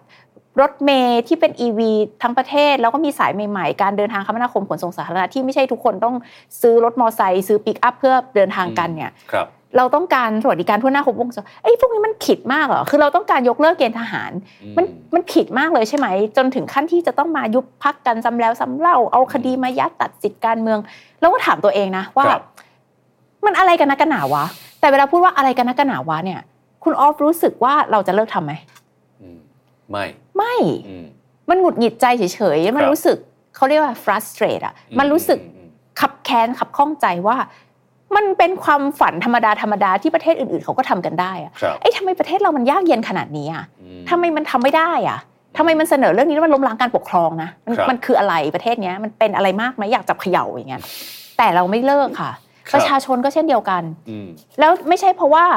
เราไม่เลิกประชาชนเลยไม่เลิกนะ ฮะ ตรงข้าม เพราะว่าประชาชนไม่เลิก อืม เราจึงเลิกไม่ได้ ถ้าวันไหนประชาชนบอกพอเลิกเหนื่อย เลือกพักแบบนี้ไปก็ไม่ได้เป็นรัฐบาลเราไปเลือกพักอื่นดีกว่า เดี๋ยวพักก็จะจบอ่ะเป็นอีกทีหนึ่งที่ก้าวไกลจะเล็กเราก็ล่มสลายไป ประชาชนรู้สึกว่า โอ้ยพอแล้วเลือกไปก็ไม่ได้อะไรขึ้นมาเดี๋ยวก็ยุบเดี๋ยวก็ยุบไปเลือกพักอื่นละกัน อืม ถ้าเป็นแบบนั้นพักก็จะเล็กแล้วล่มสลายลงไป แล้วเราก็คงต้องพิจารณาไปหาอาชีพอื่นทำ อืม เพราะว่าประชาชนไม่ได้เชื่อไม่ได้หวัง อืมอืม ไม่ได้ศรัทธาในสิ่งเดียวกับเราอีกต่อไป มันก็ ครับ คงไม่ประสบความสำเร็จ อืม แต่มันไม่ใช่วันนี้ค่ะ อืมอ่ะไหนๆพูดถึงเรื่องนี้แล้วเนี่ยเออพอดีเมื่อวานเนี่ยผมได้คุยกับคุณจิรัตน์สสฉะเชิงเซาพักก้าวไกลนะฮะคุณจิรัตน์ก็ยอมรับกับผมว่าในการเลือกตั้งรอบหน้าเนี่ยก้าวไกลควรจะได้ 250 เสียงขึ้นไปนะครับแล้วก็มั่นใจด้วยว่าจะได้ 250 เสียงขึ้นไปนะฮะแต่ว่าผมก็เห็นอาจารย์ปิยบุตรนะฮะก็บอกว่าโอ้โห200เนี่ยอาจจะเป็นไปได้ แต่ 250 นี่ยังยากอยู่ อืม คุณชอบมองไงฮะ ดิฉันเห็นด้วยกับอาจารย์ปียบุตร อืม คือด้วยกลไกของกฎหมายเลือกตั้งปัจจุบันเนี่ยแล้วก็กติกาการคำนวณคณิตศาสตร์การเมืองเนี่ยการที่มีสสเขต 400 สสปาร์ตี้ลิสต์100 เนี่ย อืม พักใดพักหนึ่งจะได้สสเกิน 250 คนแทบเป็นไปไม่ได้ คือไม่ต้องเกี่ยวกับพักเก้าวไกล ครับ คือพักไหนก็ตามในประเทศเนี้ยภายใต้กติกานี้ แบบ นะ นี้อืม มันแทบจะไม่มีทางได้ 250 เพราะมันถูกออกแบบมาเพื่อไม่ให้พักใดได้ถึง 250 อืม ถ้าคุณจะ break the rule เลยแบบว่า ฮะ คือคุณต้องแบบเบอร์เซิร์กอะคุณมันต้องแบบ อะไรก็ไม่รู้อะพักอะไรก็ไม่รู้อะ เออเออ เออดิฉันว่าถ้ายุบพักนี่ยแหละน่าจะได้ละสองร้อยถ้าไม่ยุบน่าจะยากอยู่ เออ เออ คือถ้ามันไม่มีแรงกระตุ้นอย่างมหาศาลแบบมัน ครับ เกิดแบบ ถล่มทลายต้องใช้คำนี้ เออ ใช่ไหมฮะ มันต้องแบบ เออ อย่างเงี้ยแล้วมันก็ อ่าอ่า แบบกูไม่ไหวแล้วกู อ่า จะต้องเลือกพักนี้เท่านั้นอะมันถึงจะได้ 250 มันยากมันยากจริง ๆแล้วแล้วแล้วถ้าสมมตินะฮะสมมุติว่าก้าวไกลอ่ะเมื่อกี้คุณชอบบอกว่า รอบหน้าอีก 4 ปีเนี่ยอ่าคิดว่าก้าวไกลเนี่ยพร้อมที่จะจัดตั้งรัฐบาลเนี่ยไอ้คำว่าพร้อมเนี่ยคือถ้าไม่ได้ 250เนี่ยแปลว่าต้องไปจับกับคนอื่นด้วยเนี่ย ๆ ใช่ มันยังมีโอกาสไหมฮะ อย่างนี้ต่อให้เราได้ 250นะเช่นว่าเรานะ ก้าวไกลอ่ะ พรรคของเราไงพรรคที่เราเลือก โอเคโอเค ต่อให้ก้าวไกลได้ 250 ดิฉันก็ยังไม่คิดว่าก้าวไกลควรจะเป็นรัฐบาลพรรคเดียว ม แล้วไปสอบทานดิจิทัลฟุตพิ้นของดิฉันได้ ดิฉันไม่เคยพูดว่าดิฉันต้องการรัฐบาลพรรคเดียว ครับ มันเป็นไปได้ไหมมันเป็นไปได้ อืม ยากไหมยากมาก ยากมากในกติกานี้ ครับ ยากจริง อืม ๆ แต่ต่อให้มันเกิดขึ้นได้ดิฉันก็ไม่เห็นด้วยนะ อืม ดิฉันคิดว่าประชาธิปไตยที่มีคุณภาพดีมีเขาเรียกเฮลตี้อ่ะ ครับ มีสุขภาพที่ดีอ่ะมันไม่ควรเป็นรัฐบาลพรรคเดียวหรอก อืม มันควรจะเป็นการผสมรวมของหลายพักแล้วก็ทำงานร่วมกันนะคะรัฐบาลพักเดียวเนี่ยมีโอกาสสูงที่สุดท้ายจะกลายเป็นทรราช ต่อให้เป็นพรรคก้าวไกลก็ตาม ครับ วันนี้เขายังไม่มีอำนาจนี่ อืม วันไหนเขาเป็น 300 ที่นั่งขึ้นมา เดี๋ยวคุณก็จะได้เห็นวิโรธกลายเป็นแบบมาเฟียคุมกองทั พ เออ คุณก็จะได้เห็นจีรัตน์นี่ เรียกรับสวย อย่างเงี้ย สมมุติเขาได้ 300 ที่นั่งขึ้นมา คุณไม่มีทางรู้หรอก อ่าอ่า ถูกไหม อ่าครับ อำนาจมัน หอมหวาน tends to corrupt ครับ power อืม tends to corrupt อืม absolute power corrupts absolutely อืม 300 นี่มันเกือบจะ absolute absolute แล้วที่จริงอ่ะ ครับ ใช่ไหมถ้าเป็นรัฐสภาคุณคุม 300เนี่ยคุณก็เกือบ เด็ จะ ดขาด เออเด็ดขาดแล้ว อืม แล้วเป็นพักเดียว ทุกวันนี้ 300 แต่ว่ามันไม่เด็ดขาดเพราะอะไรคุณมีพักร่วมหลายพักไง ครับ ณก็ต้องมีการเจรจาต่อรอง อืม อะไรกันยาก แต่ถ้าคุณเป็นพักเดียว 300 เนี่ยดิฉันไม่ไว้ใจนะ จะเบนจาแสงจันทร์จะชัยธวัฒน์ตุลาธนอะไรเนี่ย จะพิธาลิมเจริญรัตน์ดิฉันไม่ไว้ใจนะ เออออ ว่าเขาจะเป็นคนดีไปได้ตลอดรอดฝั่งอ่ะ มันไม่มีหรอกค่ะ คนดีอ่ะ ครับ เออเราต้องมีระบบที่ดี อ่า ระบบที่ อ่า ดีก็คือระบบที่มีการตรวจสอบถ่วงดุล นั่นก็คือมีรัฐบาลหลายพัก อืม เพราะฉะนั้นดิฉันเชื่ออยู่เสมอว่ารัฐบาลก้าวไกลเนี่ยควรจะเป็นรัฐบาลผสม อืม กับพักการเมืองที่มีแนวทางอุดมการณ์ใกล้เคียงกัน แต่ถ้าพอเป็นผสมเนี่ยมันก็จะเกิดปัญหาตามมาอีกไหมครับว่าพักนั้นไม่เอาอันนี้พักนี้ไม่เอาอันนั้นพักนั้นไม่เห็น เอา ด้วย แน่ อัน นอ นี้ นปัญหาของประชาธิปไตย เออ ถ้าคุณจะให้ทุกคนคิดเหมือนกันคุณไปอยู่ประเทศอื่น อ่าอ่าอ่า นะประเทศบางประเทศที่รัฐมนตรีศึกษาเพิ่งไปพบเขามาเนี่ยได้ ครับ เอออันนั้นได้ คือไม่ใช่ทุกคนคิดเหมือนกันนะ แต่ทุกคนไม่กล้าคิดต่าง อืม อ่ะถูกไหม อื คุณไม่กล้าแสดงออก อันนั้นประเทศเผด็จการ ครับ แต่ว่าถ้าคุณเป็นประเทศประชาธิปไตยอันนี้มันเป็นปัญหาปกติของประชาธิปไตย อืม ก็ทะเลาะกันอยู่อย่างนี้ยแหละ เพราะว่าประชาธิปไตยเปิดโอกาสให้คนเห็นแตกต่างกัน ครับ ถูกไหมคะ แล้วก็คุณก็เจรจาต่อรองได้เสียอะไรกันไป แล้วก็ออกมาเป็นรัฐบาล ออกมาเป็นนโยบายให้กับประชาชน ครับ เป็นเรื่องปกติค่ะ อืมอ่ะทีนี้มันมีอีกหนึ่งประเด็นครับที่มันก็สืบเนื่องมาจากเอ่อหลังจากที่สารรัฐธรรมนูญมีคำวินิจฉัยของพรรคก้าวไกลออกมาเนี่ยเออมันก็ไปทำให้หลายคนเนี่ยก็มองว่านี่ถือว่าเป็นการปิดประตูของพรรคก้าวไกล ในการที่จะยื่นแก้ไขมาตรา1นึในร่างเดิมแล้ว ใช่หรือไม่ แต่ทีนี้เนี่ยตรงเนี้ยวันนั้นที่เราคุยกัน ปรากฏเป็นวันที่พรรคก้าวไกลเอานโยบายนี้ออกจากเว็บไซต์พอดี ค่ะ โอ้โหนำมาซึ่งการถกเถียงกันเยอะมาก อาจารย์ปิยบุตรบอก เฮ้ยทำไมแย่ทำไมหงอแบบนี้ไม่เห็นด้วยสารไม่ได้สั่งนี่อ่ะผู้สนับสนุนก้าวไกลเองก็ถกกันเยอะนะฮะว่า เฮ้ยทำไมไปยอมเอาออก บางคนบอก เฮ้ย เอาออกก่อนนะดีแล้วเซฟเซฟไว้อ่ะคุณชอบมองไงฮะ ตรงนี้ ดิฉันไม่เชื่อว่าอ่ะข้อแรก อืม คำวินิจฉัยของสารรัฐธรรมนูญ ไม่ใช่การสั่งให้ห้ามแก้ไข1นึถาวรตลอดการ ครับ ไม่ใช่ อืม ห้ามยกเลิก อ่าใช่ อ่ะ ใช่ เขาห้ามยกเลิก อืม ไม่ห้ามแก้ ครับ นะคะ ทีนี้เนี่ยมันก็มีการตีความได้เยอะว่า แล้วที่ให้แก้โดยชอบเนี่ย ะนิติบัญญัติโด เอ่อย ชอบ นิติบัญญัติโดยชอบเนี่ย ครับ คืออะไรนะคะดิฉันคิดว่าอย่างที่บอกไปดิฉันยืนยันดิฉันเชื่อว่าพรรคก้าวไกลต้องไปคุยกันเยอะ ทั้งคุยกันในลักษณะของเทคนิคกฎหมาย และคุยกันในความคิดเห็นของสสของพรรค อ่า ว่าจะทำยังไงกับร่างแก้ไขหนึ่งหนึ่งสอง ครับ ดิฉันไม่มีวันทราบได้เพราะว่า อืม เขาก็ไม่ได้มาถามดิฉันและดิคฉัน รับ ก็ไม่ได้มีโอกาสที่จะไปนั่งคุยกับเขา แต่ว่าดิฉันเชื่อว่าพรรคก้าวไกลจะหาวิธีการในการยืนยันหลักการว่าร่างแก้ไขหนึ่งหนึ่งสองมันแก้ได้ และต้องแก้ทำไม ง่ายที่สุดเลย ก็เหมือนกับตอนที่เขายื่นร่างแก้ไขหนึ่งหนึ่งสองร่างแรกไปที่ทำให้เกิดคดีล้มล้างการปกครอง ครับ ถ้าไม่ใช่ก้าวไกลใครจะทำ อืม ถ้าไม่ใช่ก้าวไกลใครจะทำคุณเห็นคนเข้าคุกเพราะกฎหมายนี้อยู่ทุกวัน ครับ แต่ก็ไม่มีใครกล้าทำอะไร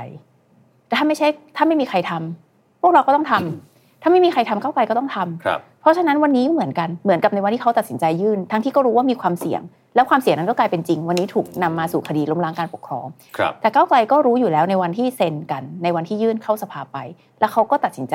แบกรับความเสี่ยงนั้น เพื่อยืนยันหลักการว่า ต้องมีใครสักคนพูดขึ้นมาว่า กฎหมายนี้มีปัญหาละเมิดสิทธิเสรีภาพประชาชนไม่ยุติธรรม อืม และต้องแก้ อืม แล้ววันเนี้ยเป็นวันที่ก้าวไกลมีพันธกิจที่ต้องยืนยันว่า โดยคำสั่งของสารรัฐธรรมนูญ แม้ว่าจะตีกรอบมากมาย ครับ ให้กับกฎหมายนี้ จนถูกมองว่าเป็นซูเปอร์รัฐธรรมนูญ แต่มันแก้ได้ แล้วอะไรเล่าจะยืนยันหลักการนี้ได้ดีกว่าการยื่นแก้ อืม เพราะว่าอะไร เพราะว่าถ้าก้าวไกลไม่ทำไม่มีพักไหนจะทำอีกแล้ว ครับ แล้วหลักการนี้จะถูกเหยียบย่ำแล้วก็หายไป เพราะฉะนั้นนี่คือสิ่งที่ก้าวไกลมีพันธกิจจะต้องทำก็คือ ยืนยันว่าร่างแก้ไข1นึยังถูกเสนอเข้าสู่สภาได้ อืม มีแต่พวกเขาเท่านั้นที่จะทำ ครับ แปลว่าปิดประตูการลดเพดานลงมาในเรื่องนี้ของทางก้าวไกล ปิดประตูการลดเพดานคืออะไรคะ คือบางคนบอกว่าโอ้โหคือโดนอ่าพูดกันแบบภาษาชาวบ้านนะฮะอุ้ยโดนขนาดเนี้ยอุปสรรคเยอะขนาดเนี้ยไม่เอาละ ไม่แก้ละ ไม่มีทาง อันนี้เหมือนกับมองว่า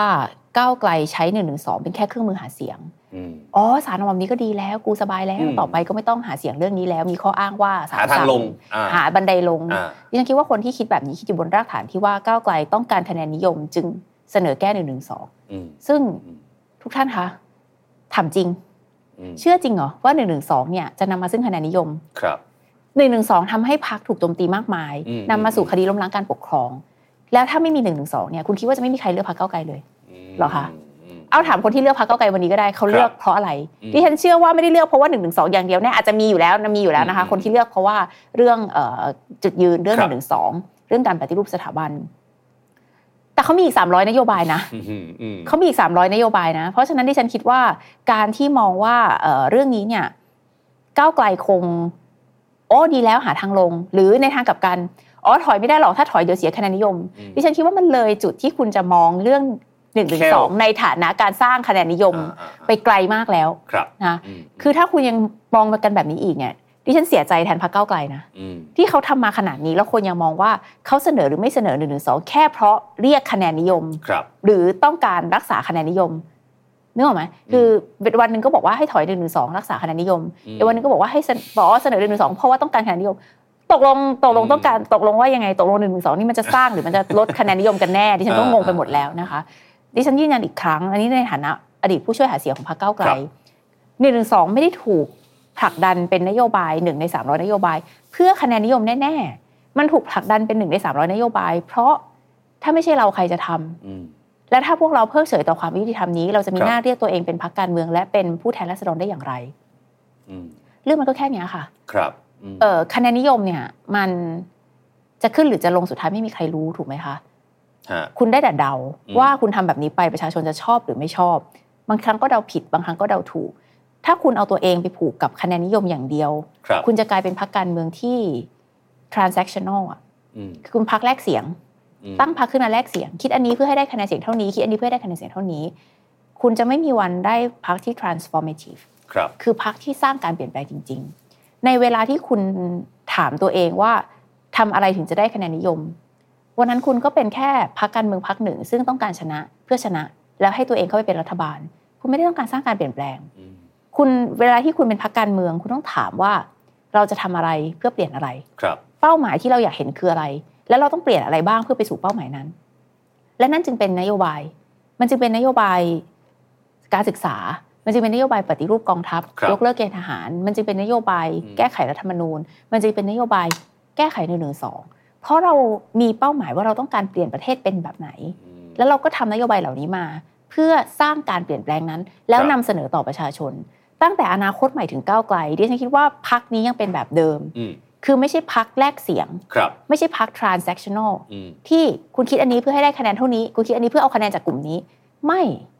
ถ้าเป็นแบบนั้นคุณก็เป็นแค่ just another party อืม คุณก็เหมือนพักการเมืองอื่นๆ ใช่ไหม ครั คะ บ พูดแบบนี้ก็บอกว่า อ๋อ เอาดีเข้าตัวอยู่คนเดียว คุณก็ลองบอกสิคะว่าพักคุณเป็นแบบไหน ดิฉันก็จะบอกว่าพักที่ดิฉันชอบดิฉันเลือกและดิฉันช่วยกันสร้างมันขึ้นมาเนี่ย เป็นแบบนี้ ครับ คือเราจะทำอะไรเสนอนโยบายอะไร ไม่ได้คิดบนคะแนนเสียง เด็ดขาด อืม คิดบนเป้าหมายของการเปลี่ยนแปลง ครับอืมทีนี้พอเราพูดถึงเรื่องหนึ่งหนึ่งสองเนี่ย ตอนนี้มันก็เอ่อมากับการเอ่อที่เขาคุยกันในสภาอยู่นะครับ เรื่องของการนิรโทษกรรม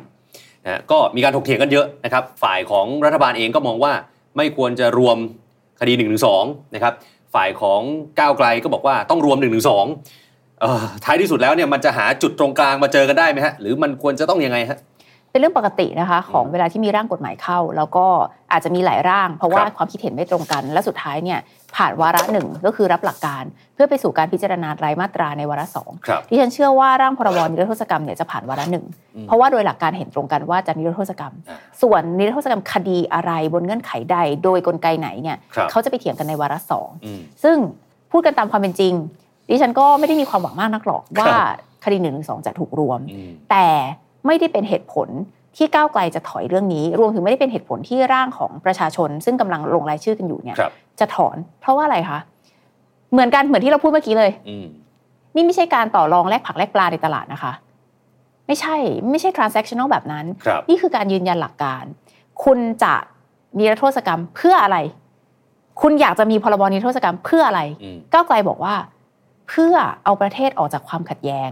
ที่ยาวนานเกือบ 20 ปีที่ผ่านมา มันขัดแย้งเพราะว่าคนเห็นต่างกันใช่ไหม ครับ และเพราะว่าคนเห็นต่างถูกเอาเข้าคุกใช่ไหม อืม มันก็เลยทะเลาะกันไม่รู้จบ สร้างความขับแค้นเกลียดชังไม่รู้จบ กลายเป็นไฟ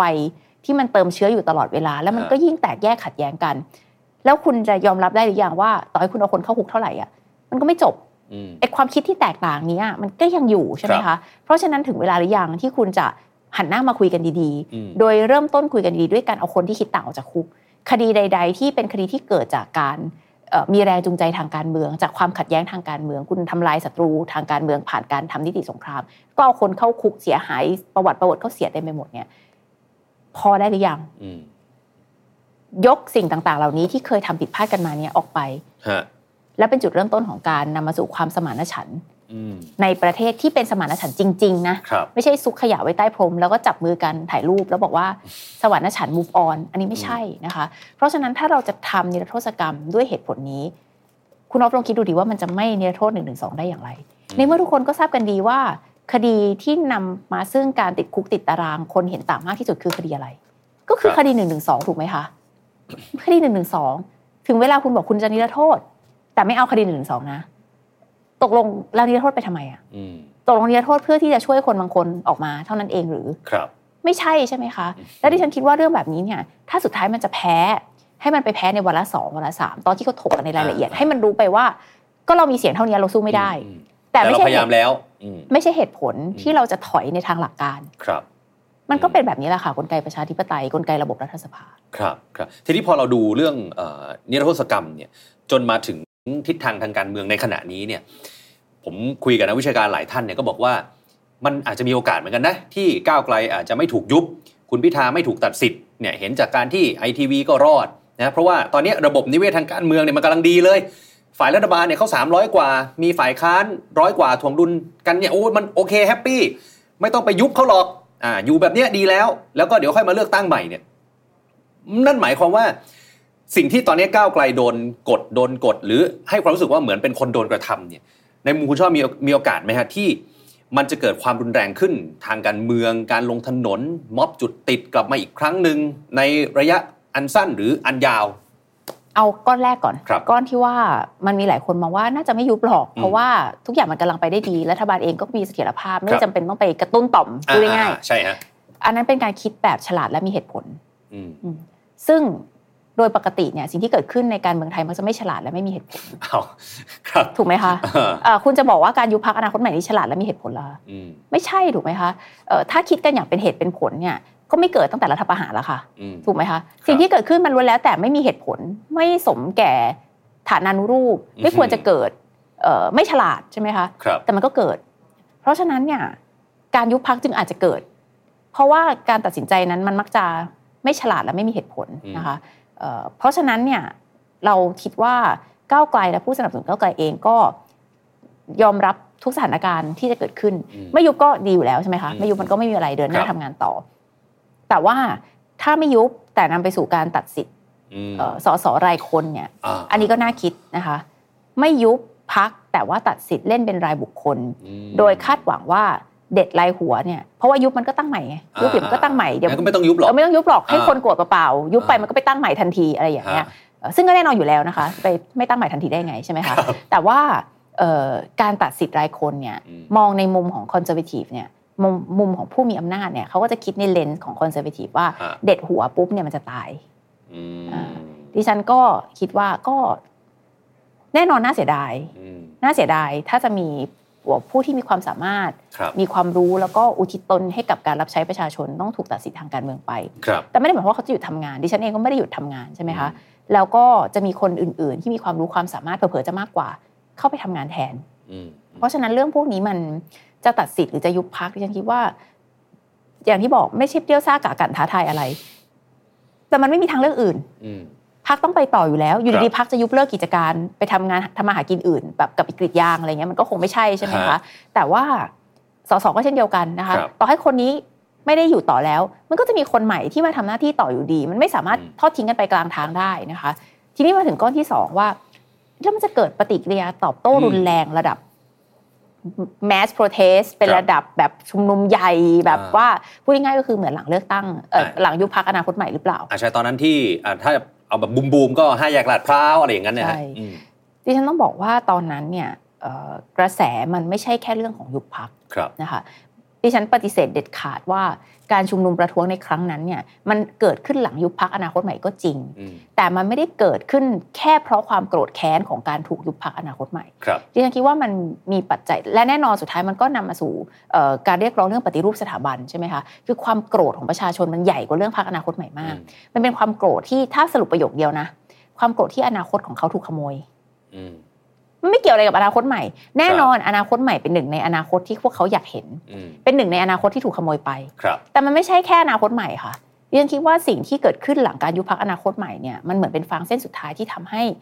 เยาวชนคนหนุ่มสาว หรือแม้แต่คนไม่หนุ่มสาวอะแต่เป็นคนที่เขารู้สึกว่า อันนี้มันจะขโมยอนาคตกันไปถึงไหนวะมันเกินไปแล้วนะ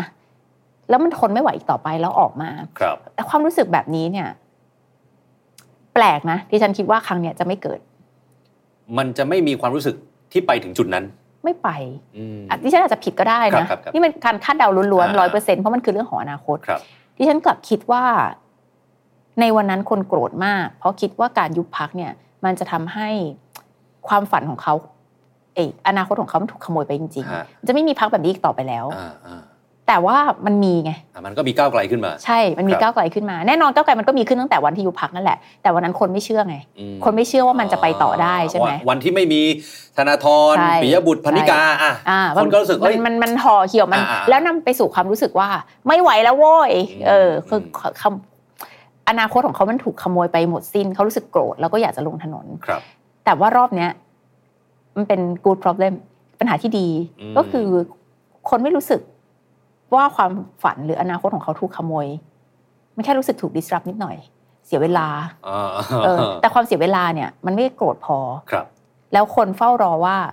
เลือกตั้งหน้านะกูจะกาให้มึงดู อืม ฟีลนี้ มันจะเป็น ฟี ฟี ลลนี้อย่างนี้มากกว่า มันจะเป็นฟิลนี้ อ่าอ่า ไม่เป็นไร มึงยุบมึงยุบไปเลย อ่า เดี๋ยวเลือกตั้งหน้ากูจะกาให้หมดบ้านหรือไปหาเสียงกับเพื่อนไป มันเป็นความรู้สึกแบบนี้ ครับ ซึ่งดิฉันคิดว่าสิ่งเนี้ยเป็นเรื่องดี อืม ไม่ได้ดูถูกการชุมนุมประท้วงนะดิฉันเป็นหนึ่งในคนที่ไปชุมนุมประท้วงบ่อยมาก แล้วก็รู้สึกว่ามันเป็นพลังที่สำคัญเข้มแข็งของประชาธิปไตย ครับ จำเป็นประเทศประชาธิปไตยจำเป็นต้องมีการประท้วง อืม แต่การที่ประชาชนรู้สึกว่า ยุบพักรอบนี้ไม่ประท้วงอะยุบพักรอบเนี้ย เตรียมไปสมัครพักใหม่แล้วก็รอเลือกรอบหน้า เพราะอะไรรู้ไหมที่มันจะเป็นเรื่องดี ฮะ หนึ่งเพราะว่าคนเชื่อมั่นว่า จะยุบอีกกี่พักเนี่ย อืม ก็จะมีอนาคตของพวกเขารออยู่เสมอ ครับ การยุบพักไม่ได้ขโมยอนาคตของพวกเขาไป มันจะมีพักแบบเนี้ยอยู่ต่อไปเรื่อยๆเสมอ อืม นะคะแล้วก็ที่ดีมากกว่านั้นอีกก็คือ ประชาชนเชื่อว่าการเลือกตั้งอ่ะเป็นทางออก อืม ประชาชนเชื่อว่าการเลือกตั้งจะนำมาซึ่งอนาคตที่ดีกว่าของพวกเขาได้ ครับ เมื่อไหร่ก็ตามที่คุณหมดหวังในในการเลือกตั้งเนี่ย เรื่องใหญ่นะประชาธิปไตยจะเติบโตได้ไง ถ้าคุณหมดหวังในการเลือกตั้ง อืม ถ้าคุณหมดหวังในพรรคการเมืองใช่ไหม ครั คะ บ ดิฉันคิดว่าวันเนี้ยถ้ายุบพรรคขึ้นมาแล้วประชาชนไม่ลงถนนนะ เป็นเรื่องที่ดี อืม ถ้าลงก็ไม่ใช่เรื่องที่แย่ ฮะ เพราะยังไงทุกคนก็จะไปแก้แค้นกันต่อในการเลือกตั้งอยู่ดีนะคะ อืมอืม เอ่อแก้แค้นได้หลายรูปแบบนะ ครั คะ บ ก็หลากหลายกันไปไม่เป็นไรนะคะ อ่า diversify นะคะแต่ว่าถ้าไม่มีเลยดิฉัน ครับ จะไม่เสียใจเลยแม้แต่นิดเดียวดิฉันจะดีใจ อืม ว่าประชาชนเชื่อแล้วว่า ไม่ว่าจะเกิดอะไรขึ้นพักนี้จะอยู่ต่อไป ครับ และจะเป็นความหวังความฝันของพวกเขาได้ และไม่ว่าจะเลือกตั้งกี่ครั้ง พวกเขาก็จะประคับประคองพักเนี้ยต่อ ครับ ไปด้วยปลายปากกาของพวกเขา อืมช่วงหลังมาเนี่ยครับมันเอ่อนอกเหนือจากสิ่งที่คุณชอบบอกมาว่าอ่ะมันมีนิติสงครามมีอะไรที่ตั้งแต่อนาคตใหม่โดนมาจนมาถึงก้าวไกลโดนมาเนี่ยช่วงหลังมาเนี่ยมันจะมีเอ่อเพจหรือว่าคนที่ไม่ชอบก้าวไกลเนี่ยเหมือนจะแสดงออก แล้วก็แสดงตัวแล้วก็ช่วยขุดคุย ค่ะ เอ่อในสิ่งที่เป็นปัญหาหรือเป็นจุดอ่อน รายบุคคลก็ดีหรือรายพักก็ดีเนี่ย อืม มากยิ่งขึ้น คุณชอบมีความเห็นตรงนี้ไหมฮะ ข้อสังเกตแรกของดิฉันนะ อืม ในฐานะที่ดิฉันก็รับมือกับเรื่องพวกนี้มาตั้งแต่สมัยอนาคตใหม่ ครับ มันแปลกอะไรรู้ไหม ไป เป็น good problem อีกแล้ว หรือว่าที่ฉันเป็นคนมองโลกในแง่ ดี สมัยก่อนเนี่ยโดนกันอยู่แค่สามคน ครับ ธนาธรปีบุตรพนิกาวนๆกันไป อ่าๆ เรื่องก็มีอยู่ไม่กี่เรื่องหรอกค่ะ ฮะ เอ่อล้มเจ้าอะไรพวกเนี้ยนะคะ อ่าเรื่องส่วนตัว เออ บ้าง เรื่องส่วนตัว อ่า บ้างอะไรบ้างทางทูมอะไรบ้าง อืม เออเออหน้าฉันไม่สวยก็ไม่รู้ว่าหนักหัวใครเหมือนกันนะคะ ฉันก็งงมาก ครับ คอสั้นอะไรแบบเนี้ย เออ แต่ว่าโดนกันอยู่สามคนจริง อืม ๆ มันไม่กระเซ็นกระสายไปทางอื่นเลยนะคะ ปัจจุบันนี้โดนทุกคน ค่อยๆไล่กันไปเรื่อยๆ ปัจ นะ จุบันนี้โดนทุกคน เออ มันหมายถึงอะไรรู้ไหม อะไรฮะ พักนี้มันเป็นสถาบันแล้วจริงๆนะ อืม คือคือสอสอของคุณเนี่ย ผู้แทนราษฎรของคุณเนี่ย มันมันมีความสำคัญพอที่ขบวนการพวกนี้ต้องไปทำร้ายอ่ะ เอ่อดิฉันคิดว่าในทางหนึ่งเป็นเรื่องที่ดีที่ทำให้เห็นว่า เขาเริ่มมองเห็นแล้วว่า จะทำลายพักเนี้ย มันต้องทำลายอะไร ครับ คือมันไม่ใช่ทำลายแกนนำแล้วนะ อืๆ มันคือการที่เขาไปทำลายสสรายบุคคลเนี่ยด้วยเรื่องราวต่างๆ มากมายไปขุดคุยต่าง ๆ มากมายเนี่ย ฮะ มันคือการอย่างน้อยเขาเขาทำกันบ้านนะ อืม แล้วเขาคิดถูกอย่างหนึ่งก็คือ จะทำลายก้าวไกลต้องทำลายความเชื่อมั่นศรัทธาที่ประชาชนมีต่อก้าวไกล ครับ ก็ทำให้เห็นว่าพักเนี้ยมันไม่ต่างจากพักอื่น ม สสมันก็เฮงซวยเหมือนพรรคอื่นนั่นแหละ อ่ามันก็มีเรื่อง มันก็มีเรื่อง ะา ถูกไหม อื มันก็อะไรนู่นไอ้นี่ ครับ ทีนี้มันหาเรื่องทุจริตคอร์รัปชันไม่ได้ไง อืม เพราะว่ามันไม่มี ฮะ พอหาเรื่องทุจริตคอร์รัปชันไม่ได้ มันเลยไปเรื่องแปลกๆอะไรประเภทแบบหนีทหาร ครับ เรื่องอะไรต่างๆ มากมายนะคะ โอเค เรื่อง sexual harassment นี่ก็เกิดจริง ไล่ออกไปแล้วจริงใช่ไหมคะ อื ซึ่งก็เป็นปัญหาที่ดีอีกเหมือนกันนะคะ การที่เอ่อผู้แทนราษฎรของก้าวไกลถูกขุดคุยรายคนเนี่ย ในทางหนึ่งเป็นวิธีการที่ดีที่สสจะครองตนอย่างเหมาะสม า คุณต้องยอมรับสสเป็นมนุษย์ ครับ มนุษย์จะทำผิดพลาดได้ อืม จะสูบบุหรี่ในที่ห้ามสูบไปกินเหล้าเมาแล้วมีเรื่องกับคนอื่นนะคะ อืม และต่างๆอีกมากมาย ครับ ไป sexual harass คนอื่น เป็นไป อืม ได้หมด เพราะว่าเป็นมนุษย์ ครับ แต่พอเกิดเรื่องแบบเนี้ยสสต้องตระหนักทุกยี่ตลอด 24 ชั่วโมงเลยว่า เฮ้ยมันไม่ได้นะ อืมอืม คุณจะบอกว่ามนุษย์เราก็เกิดความผิดพลาดได้สีเท้ายังรู้พลาดนักปราชญ์ยังรู้พัง แต่สส ไม่ได้ มันมากกว่านั้น ไม่ได้ เออ เพราะว่าคุณคือผู้แทนราษฎรนะ อ๋อ แล้วคุณมีกระบวนการจับจ้องตรวจสอบอย่างชัดเจน ครับ ก็ต้องขอบคุณเพจเหล่านี้นะคะ อืม ตัดตัดคลิปที่ฉันด้วยนะคะ เพจนั้นน่ะต้องขอบคุณเพจเหล่านี้นะคะ ที่ช่วยตรวจสอบ ครับ เอ่อสสรายบุคคล เพราะว่าทำให้การควบคุมดูแล ให้สสครองตนอย่างเหมาะสมตามความคาดหวังของประชาชนเนี่ย อืม เป็นไปได้ด้วยดีและรัดกุมลำพังพักเนี่ยพักจะมานั่งตีสสเป็นเด็กนักครูตีนักเรียนมันก็ไม่ได้ใช่ไหมคะ ฮะ มันก็ต้องใช้กลไกตรวจสอบโดยประชาชนเอ่อซึ่งดิฉันคิดว่าแบบเนี้ยดีจะทำให้พักเติบโตอย่างเข้มแข็ง แล้วสส ครับ ก็จะได้รู้ว่าการเป็นผู้แทนราษฎรเนี่ยคือราคาที่คุณต้องจ่าย บา คุณ น ต้องระมัดระวังตัวและครอง อ่า ตนให้เหมาะสมที่สุดเท่าที่คุณจะทำได้ ครับเออแต่อ่ะจริงๆ ถ้าพอย้อนกลับไปตั้งแต่ที่มันมีเรื่อง sexual harassment อะไรเอ่ยจนมาถึงการขุดถูกขุดคุยเนี่ยเออจริง ๆ ทางก้าวไกลเองก็เหมือนกับถูกตั้งคำถามเหมือนกันว่า การคัดคน การคัดกรองคนที่จะมาเป็นผู้สมัครสสเนี่ยมีปัญหาไหมเออจริง ๆ ผมก็ได้คุยกับคนในก้าวไกลไปหลายครั้งแล้วเหมือนกันนะฮะก็ก็จะมีเหตุผลต่างๆนานาว่าโอ้มันก็กรองยากนะกะเราก็ไม่รู้หรอกร้อยพ่อพันแม่อะไรเงี้ยคุณชอบมองไงกับเรื่องการคัดคนเข้ามาเป็นผู้สมัครของพรรคก้าวไกลครับ ทำพักการเมืองเนี่ยนะคะ อันนี้พูดได้เพราะว่าเป็นเรื่องที่อนาคตใหม่เจอมาโดยตลอดเล ค ย รับ มันมีทางสองแพร่งอยู่ อืม เอาว่าทำพักการเมืองแบบเราแล้วกัน แบบอื่นก็ไม่รู้เหมือนกัน ฮะ แบบเราเนี่ยมันมีทางสองแพร่งอยู่ คุณจะได้รับชัยชนะทางการเมืองเนี่ย คุณต้องขยายตัวถูกไหมเพราะว่าคุณจะชนะได้ผ่านการเลือกตั้ง ครับ จะชนะเลือกตั้งคุณก็ต้องมีผู้สนับสนุนเยอะ อืม เพราะฉะนั้นคุณต้องทำพักแบบขยาย ฮะ ขยายคุณต้องเปิดเอาคนมาเยอะที่สุดเท่าที่จะเป็นไปได้ ยิ่งคุณต้องการสร้างพักมวลชนก็คือเป็นพักที่เป็นของประชาชน มีการ อืม มีส่วนร่วมมีอะไรคุณยิ่งต้องเปิดใช่ไหมแต่ในขณะเดียวกันทางแพร่งที่สองคุณเปิดเนี่ยหมายความว่าคุณจะเอาเฉพาะคนที่เห็นด้วยกับคุณเป๊ะร้อยเปอร์เซนอุดมการณ์เต็มร้อยเต็มร้อยได้ร้อยี่สิบอะไรอย่างเงี้ยมันมีเยอะไหมมันไม่เยอะนะ ครับ มันไม่เยอะ แต่อ่ะคล้ายๆ มี ไม่ค่อยคล้ายเท่าไหร่แต่เห็นแนวโน้มว่าจะคล้ายได้ในอนาคตมีเยอะ อื ใช่ไหม อื อ่ามันก็จะมีเยอะขึ้นตามลำดับ มันก็เป็นแผ่ออกไปอะ ฮะ ตามรัศมีวงรอบใช่ไหม ครับ ยิ่งอยู่ตรงเนี้ยไอ้ไข่แดงเนี้ย อืม ก็เข้มข้นมากเลย อ่า ร้อยเปอร์เซ็นต์ ฮะ ยิ่งกระจายกระจายๆออกไปเนี่ยมันก็เริ่มจางจางจางจางจาง เปอร์เซ็นต์ลดลง อ่าเปอร์เซ็นต์ลดลง แต่มีแนวโน้มใกล้เคียงกันอยู่นะ ฮะ มีแนวโน้มใกล้เคียงกันอยู่มันถึงมารวมกันได้เนาะเพราะไม่ได้จ่ายเงินจ่ายทองแล้วก็มารวมเองใช่ไหม อ่า คะ ฮ เพราะฉะนั้นเนี่ยมาจนถึงพรรคก้าวไกลดิฉันคิดว่ามันก็ยังเหมือนเดิม อืม พักยังอยู่บนทางสองแพร่ง ถ้าจะเอาเฉพาะคนที่เป๊ะร้อยเปอร์เซ็นเนี่ย ได้นะ คุณก็เป็นพักห้าคนสิบคนอะ คือเพราะว่าคุณมันแบบ มันเป็นพักที่หดตัวอะมันไม่ได้ ครับ เป็นพัก ครับ ที่ขยายตัว แต่ถ้าคุณต้องการเป็นพักขยายตัว เพราะว่าอะไร เพราะว่าคุณต้องการอำนาจรัฐใช่ไหมคุณต้องการชนะเลือกตั้ง เพราะคุณต้องการสร้างประเทศที่คุณอยากเห็น ฮะ คุณเป็นพักห้าคนสิบคนเปลี่ยนแปลงได้กี่โมงอะมันก็เปลี่ยนแปลงไม่ได้ใช่ไหมเพราะฉะนั้นเนี่ยพอคุณจำเป็นอยู่เองที่คุณต้องขยาย คุณก็ต้องบาลานซ์ว่าคุณขยายยังไง ให้พยายามจะเอาคนที่ใกล้เคียงกันน่ะเข้ามาได้แล้วเปลี่ยนเขาค่อยๆ ใช้วัฒนธรรมองค์กรน่ะกล่อมเกลากันไปใช่ไหมเอาคล้ายๆเข้ามาก่อน แล้วก็กล่อมเกลากันไปเดี๋ยวมันเหมือนเองในอ เดี๋ยว นา มัน ค ก็ ต ร้อยเปอร์เซ็นต์เอง อ่า อ่า ก็เหมือนสสอนาคตใหม่อะวันที่เข้ามาก็ไม่ค่อยคล้ายนะ ฮะ อยู่กันไปสี่ปีคล้าย เอง วัฒนธรรมองค์กรมันก่อน หล่อหลอม ส่วนคนที่ไม่คล้ายก็ออกไปเป็นงูเห่าไป ก็ไม่เป็นไร อ่า ใช่ไหมคะก็ออกไป ครับ แต่ว่าที่อยู่รวมกันมาเหลือรอดกันมา 50กว่าคนเนี่ย อืม จากวันก็คือเห็นไหมมันก็พิสูจน์แล้วว่าใช่ อันนี้ อืม เป็นเนื้อแท้ใช่ไหมคะแล้วมันก็จะขยายตัวไปเรื่อยๆเพราะฉะนั้นที่ฉันคิดว่า เวลาคัดกรองคนเนี่ยพักก็อยู่บนทางเลือกแบบนี้แหละ ครับ เอาคนคล้ายๆ อืม เอาคนคล้ายๆ มีแนวโน้มนะ ส่วนจะบอกว่าคัดคนดีร้อยเปอร์เซ็นต์เดี๋ยวนะทุกคน ปี 2024 ทุกคนยังเชื่อระบบคัดกรองคนดีอีก็ ดิฉันสัมภาษณ์คุณออฟเนี่ย ครับ ดิฉันถามคุณออฟว่าคุณออฟคะดิฉันจะรับคุณเข้าทำงาน อืม คุณไม่มีพฤติกรรม sexual harassment ใช่ไหมคะ อืม คุณออฟตอบว่า ไม่มี เออ ใครจะยอมบอก ถูก ใช่ไหมฮะอ่ะ หรือว่ามีการตรวจสอบพฤติกรรมอะไรต่างๆ ในอดีตที่ดิฉันโทรไปเช็คที่ทำงานเก่าคุณออฟที่ทำงานเก่าคุณออฟก็ไม่มีค่ะคุณออฟไม่มีพฤติกรรม sexual harass ซึ่งมันก็อาจจะไม่มีจริง ๆก็ได้ ครับ หรืออาจจะมีแต่ช่วยกันปกปิด คุณไป อ่า ติดสินบนเขาไว้ก็เป็นไปได้ถูกไหม ครับ อ่ะเพราะฉะนั้นไม่ได้หมายความว่าคุณออฟมีพฤติกรรมเซ็กชวลแฮร์จ้าทุกคน อันนี้สมมุตินะอันนี้ อัน สม นี้ มุ เป็ ติ นเหตุการณ์สมมุตินะคะ มันก็เป็นแบบนี้แหละค่ะ อ่า คุณไปถามว่าในวันที่ยุบพักเนี่ย สมมุติพักโดนยุบเนี่ย คุณจะไปต่อกับพักไหม ทุกคนก็ตอบว่า ไป ไปกันหมดนะฮะ ถูกไหม ฮะ คือเราก็ไม่รู้เหมือนกันว่าระบบการคัดกรองที่ดีเนี่ยแน่นอนไอ้เช็คประวัติหรือมันเช็คอยู่แล้วเนาะ อืม เอ่อส่วนที่มีคดีอาชญากรรมต่างๆขึ้นมาเนี่ยมันก็คือเช็คไม่เจอใช่ไหมคะ ซึ่งไม่ใช่ความผิดของเราอะไม่ใช่ความผิดของระบบศาลที่ ครับ คดีที่มันเก่าเกิน 15-20 ปีเนี่ยมัน อ่า เช็คไม่เจอแล้วใช่ไหมคะที่เหลือมันก็เป็นการตรวจสอบเท่าที่เราจะทำได้ อืม ที่ฉันเชื่อว่าพักเก้าวไกลเป็นพักเดียวนะ ที่มีสอบสัมภาษณ์และสอบข้อเขียน อืม ซึ่งเป็นมาตั้งแต่อนาคตใหม่ ผู้ออกข้อสอบได้แก่จับยบุตร นะคะ ม สอบสัมภาษณ์สอบข้อ ครับ เขียน แล้วดิฉันทราบว่าก้าวไกลเนี่ยพัฒนาระบบอีกระบบหนึ่งเข้มขึ้นมากว่าอนาคตใหม่ ฮะ อนาคตใหม่นี้สัมภาษณ์ข้อเขียนก้าวไกลมีทดลองงานด้วย เหมือนต้องผ่านโปรก่อน ข้อ เลยะ เขียนผ่านสัมภาษณ์ผ่าน ไปทดลองงานก่อนหนึ่งปี อู้ ทำงานกับทีมจังหวัด ถ้าทีมจังหวัดประเมินให้ผ่านคุณถึงได้เป็นผู้สมัคร อ๋อ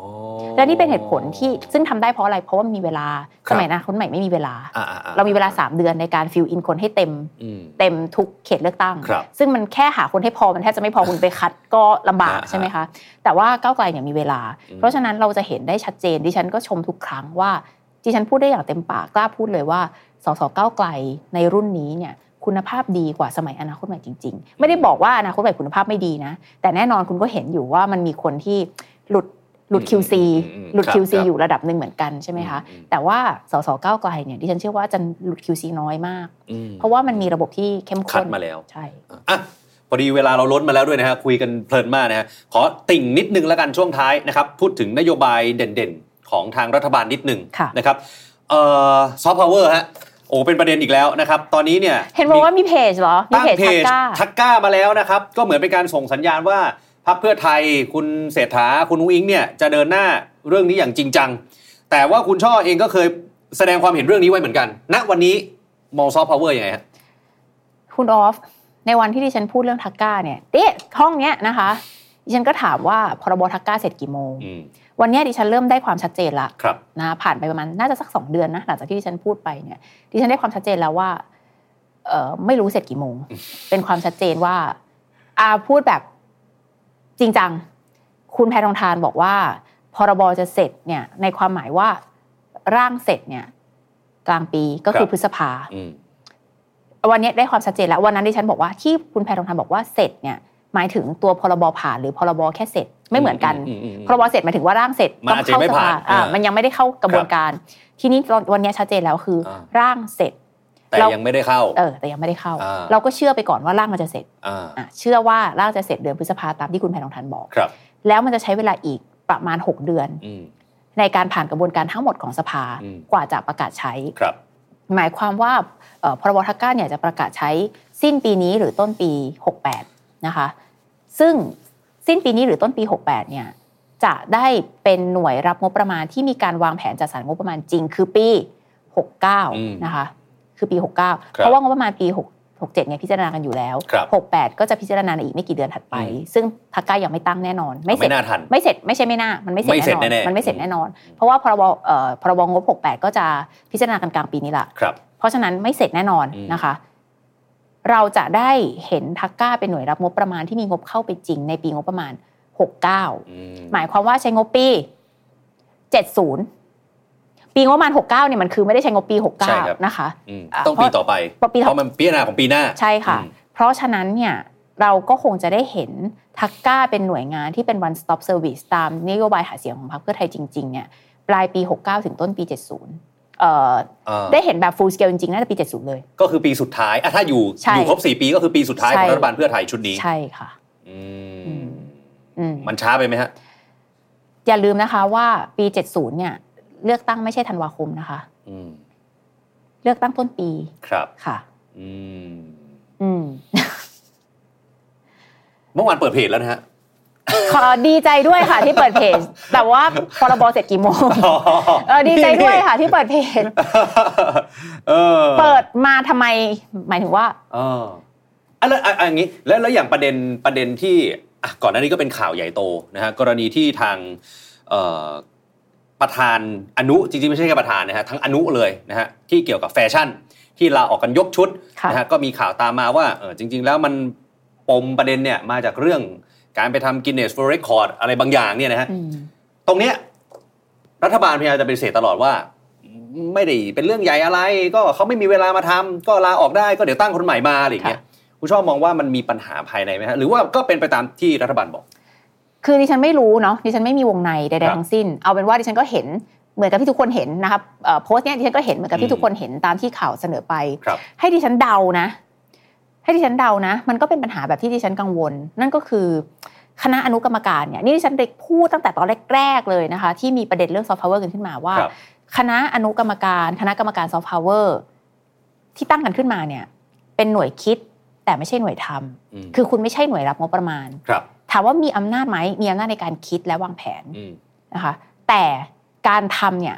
สุดท้ายแล้วในระบบราชการเนี่ยคนทำคือผู้ที่เป็นหน่วยรับงบประมาณ นั่นก็คือกระทรวงทบวงกรมต่าง ครับ ๆ วันเนี้ยคณะอนุกรรมการคิด กรรมการคณะกรรมการที่มีคุณแผนของทานนั่งคุณนายกนั่งอนุมัติ อืม คนทำคือกระทรวง อืม เพราะว่างบมันอยู่ที่กระทรวง ครับ มันไม่ได้มีทักก้า นี่คือเหตุผลที่ว่าทำไม อ่า ดิฉันเร่งวันเร่งคืนว่าทักก้ามันต้องเสร็จ อ่ เพราะตราบใดที่ทักก้าไม่ได้เป็นหน่วย one stop service ที่ถืองบเนี่ย ครับ ไม่ว่าคณะกรรมการเนี้ยจะคิดอะไรออกมา อื มันจะไปลงกระทรวง อืม แล้วสุดท้ายคนทำคือกระทรวง ครับ แล้วมันก็จะเกิดปัญหาว่า คนคิดไม่ได้ทำคนทำไม่ได้คิด อ่าก ระทรวงก็บอกว่าฉันถืองบ อ่า ฉันก็จะทำทททบอกว่าฉันถึงทททเป็นหน่วยรับงบประมาณถูกไหมคะ ครับ อ่ะทททก็ทำอนุกรรมการบอกทำไมไม่มาปรึกษาฉัน อ่า ทททก็คงจะคิดอยู่ในใจว่าทำไมฉันต้องปรึกษาล่ะนี่งบฉัน อ่าอ่า ฉันก็มีแผนงานของฉัน อืม คือนึกออกไหมคะ มันก็จะไปติด ซึ่งไม่มี ขัดกัน ใคร ตง ผิด แหล นะ อ่า มันไม่มีใค อ่า รผิดเลยทททก็ไม่ผิดที่คิดแบบนี้ ครับ ถูกแล้วค่ะ คุณเป็นหน่วยรับงบประมาณ คุณต้องมีแผนการทำจัดจัดจัดการงบประมาณของคุณ อืม นะคะ ทีนี้เขาก็พยายามแล้วแหละ ที่จะตอบสนองนโยบายเรือธงของรัฐบาล ครับ เขาก็พยายามจะซอฟต์พาวเวอร์ไปกับรัฐบาล อืม แต่ทีนี้เพราะว่ามันก็ไม่รู้เหมือนกันว่าซอฟต์พาวเวอร์นี้คืออะไรททก็พยายามจะคิดอะไรที่มันเป็นอีเวนต์แบบททถนัดอะ ครับ ก็คิดไปนะคะ อืม เขาก็คิดไปอ่ะจะได้ผลไม่ได้ผลอะไรก็เดี๋ยวไปดูแล้วกันตอนที่จัดงานจริงมันจะได้ผลหรือไม่ได้ผลนะเราก็ไม่ต้องไปตัดสินเขาล่วงหน้าหรอก ครับ แต่ว่าอนุกรรมการผิดไหมที่จะโกรธ ที่จะไม่พอใจ ดิฉันคิดว่าเป็นดิฉันดิฉันก็โกรธ อืม ก็เราคิดมาตั้งเยอะตั้งแยะอะแล้วก็วางแผนไว้เต็มเลยอ่ะถึงเวลาพอไปทำแล้วเราก็โดนด่า อื ใช่ไหมว่าเอ้ยไม่เห็นจะได้เรื่องนู่นนี่นั่น เอาทำไมฉันโดนด่าก็ฉันคิดอีกแบบนึงแต่ว่าอีกหน่วยหนึ่งไปทำฉันโดนด่าแล้ว อืม เอาแล้วที่ฉันคิดล่ะ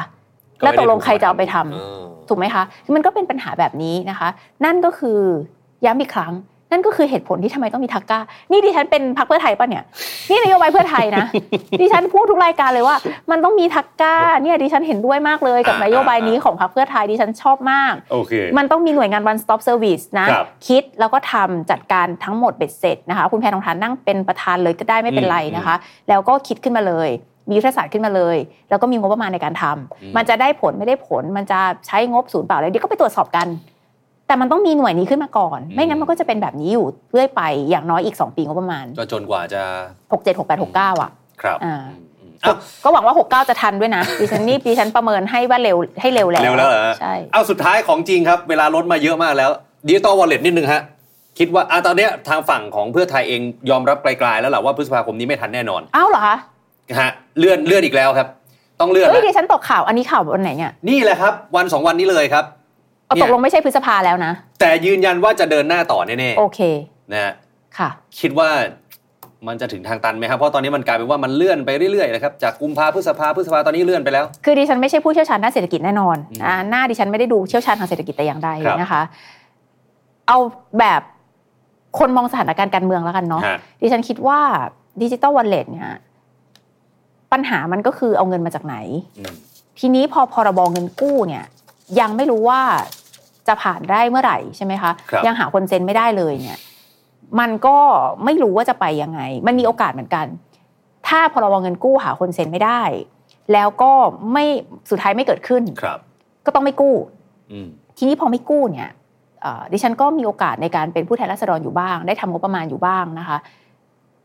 จากประสบการณ์ของดิฉัน แล้วก็ดิฉันติดตามมาโดยตลอดเนี่ยก้าวไกลเขาก็ทำงบเปิดเผยโปร่งใสเนาะเราก็ตามได้ง่าย เขาตัดงบประมาณปีปีหนึ่งเนี่ยได้ประมาณ7จ็ดถึงแปดหมื่นล้านทุกปี อยู่ที่ประมาณนี้ไม่เคยเกินไม่เคยไม่เคยถึงแสนล้าน ครับ อยู่ที่ประมาณหกเจ็ดแปดเอ่อหมื่นล้านนะคะ ถ้าจะใช้เงินส่วนเนี้ยทำดิจิตอลวอลเล็ตเนี่ย ก็คงต้องทำเป็นรายปีไป แบ่งไป สามปี ครับ สามปีปีละสักเจ็ดแปดหมื่นล้าน อืม มันก็จะลดสเกลลงไปเยอะเหมือนกัน ครับ นะคะลดไปสัก 30%ปัญหาก็คือว่า แต่ถ้าแบ่งทำรายปี เพราะว่าไม่ไม่กู้เนี่ย มันก็จะไม่บิ๊กแบงไม่สร้างอะไรนะ Impact สร้าง Impact ใหญ่เอ่อพายุหมุนเศรษฐ อ่าพายุ กิจ หมุนทางเศรษฐกิจ อ่าอะไรแบบเนี้ยตามที่รัฐบาลเพื่อไทยได้บอกไว้ ครับ ดิฉันก็เลยไม่รู้ว่าเรื่องนี้จะจบยังไง ม คือถ้าจะจบแบบกู้เงินเนี่ย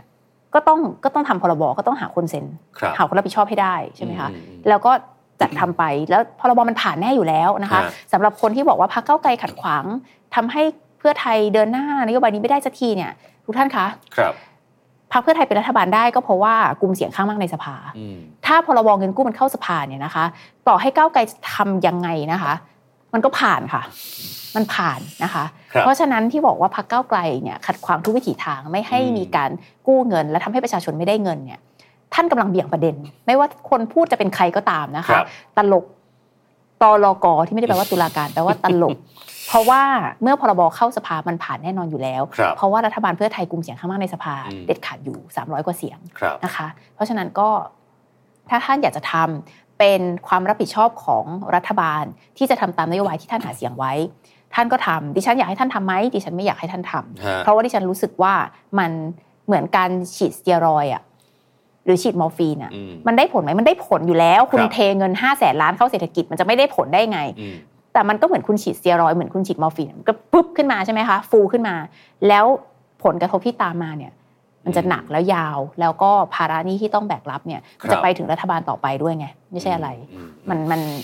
แต่ว่าถ้าท่านจะทำดิฉันเข้าใจดี ครับ รัฐบาลย่อมมีพันธกิจที่จะต้องทำตามนโยบายที่หาเสียงไว้ ก็ต้องทำไปนะคะ ครับครับอ่ะก็อัปเดตคุณผู้ชมล่าสุดเลยแล้วกันนะฮะว่าทางปปชเองเนี่ยได้ส่งหมายมาที่สื่อมวลชนนะครับว่าเอ่อพรุ่งนี้ครับ 7 กุมภาพันธ์บ่าย 2 โมงนะฮะทางปปชจะแถลงความคืบหน้าเรื่องดิจิ t a ลวอลเล็ตนี่แหละนะครับโดยทางคุณนิวัฒชัยเกษมมงคลนะครับเลขาธิการปปช ในฐานะโฆษกปปชนะฮะก็เดี๋ยวพรุ่งนี้ปปชจะแถลงแล้วก็น่าจะมีความคืบหน้าออกมาที่นายกบอกว่าอ่ะรอปปชอยู่ปปชบอกรอรัฐบาลอยู่อ่ะไม่รู้ใครรอใคร ซึ่งซึ่งรัฐบาลไม่ต้องรอปปชนะเออไม่มีกระบวนการนี้อยู่ จริงๆจริง เขาอาจจะระ ๆ แวดระวังไงฮะ ค่ะ อ้าวโอเคครับวันนี้หลากหลายเรื่องราวนะฮะขอบคุณคุณช่อปนิกาวานิชครับ ขอบพระคุณ รั ค่ะ วันนี้หมดเวลาแล้วครับคุณผู้ชมครับ พรุ่งนี้เรากลับมาเจอกันใหม่นะครับ6โมงเย็นนะครับ เราสองคนลาไปก่อนนะครับ สวัสดีครับ สวัสดีค่ะ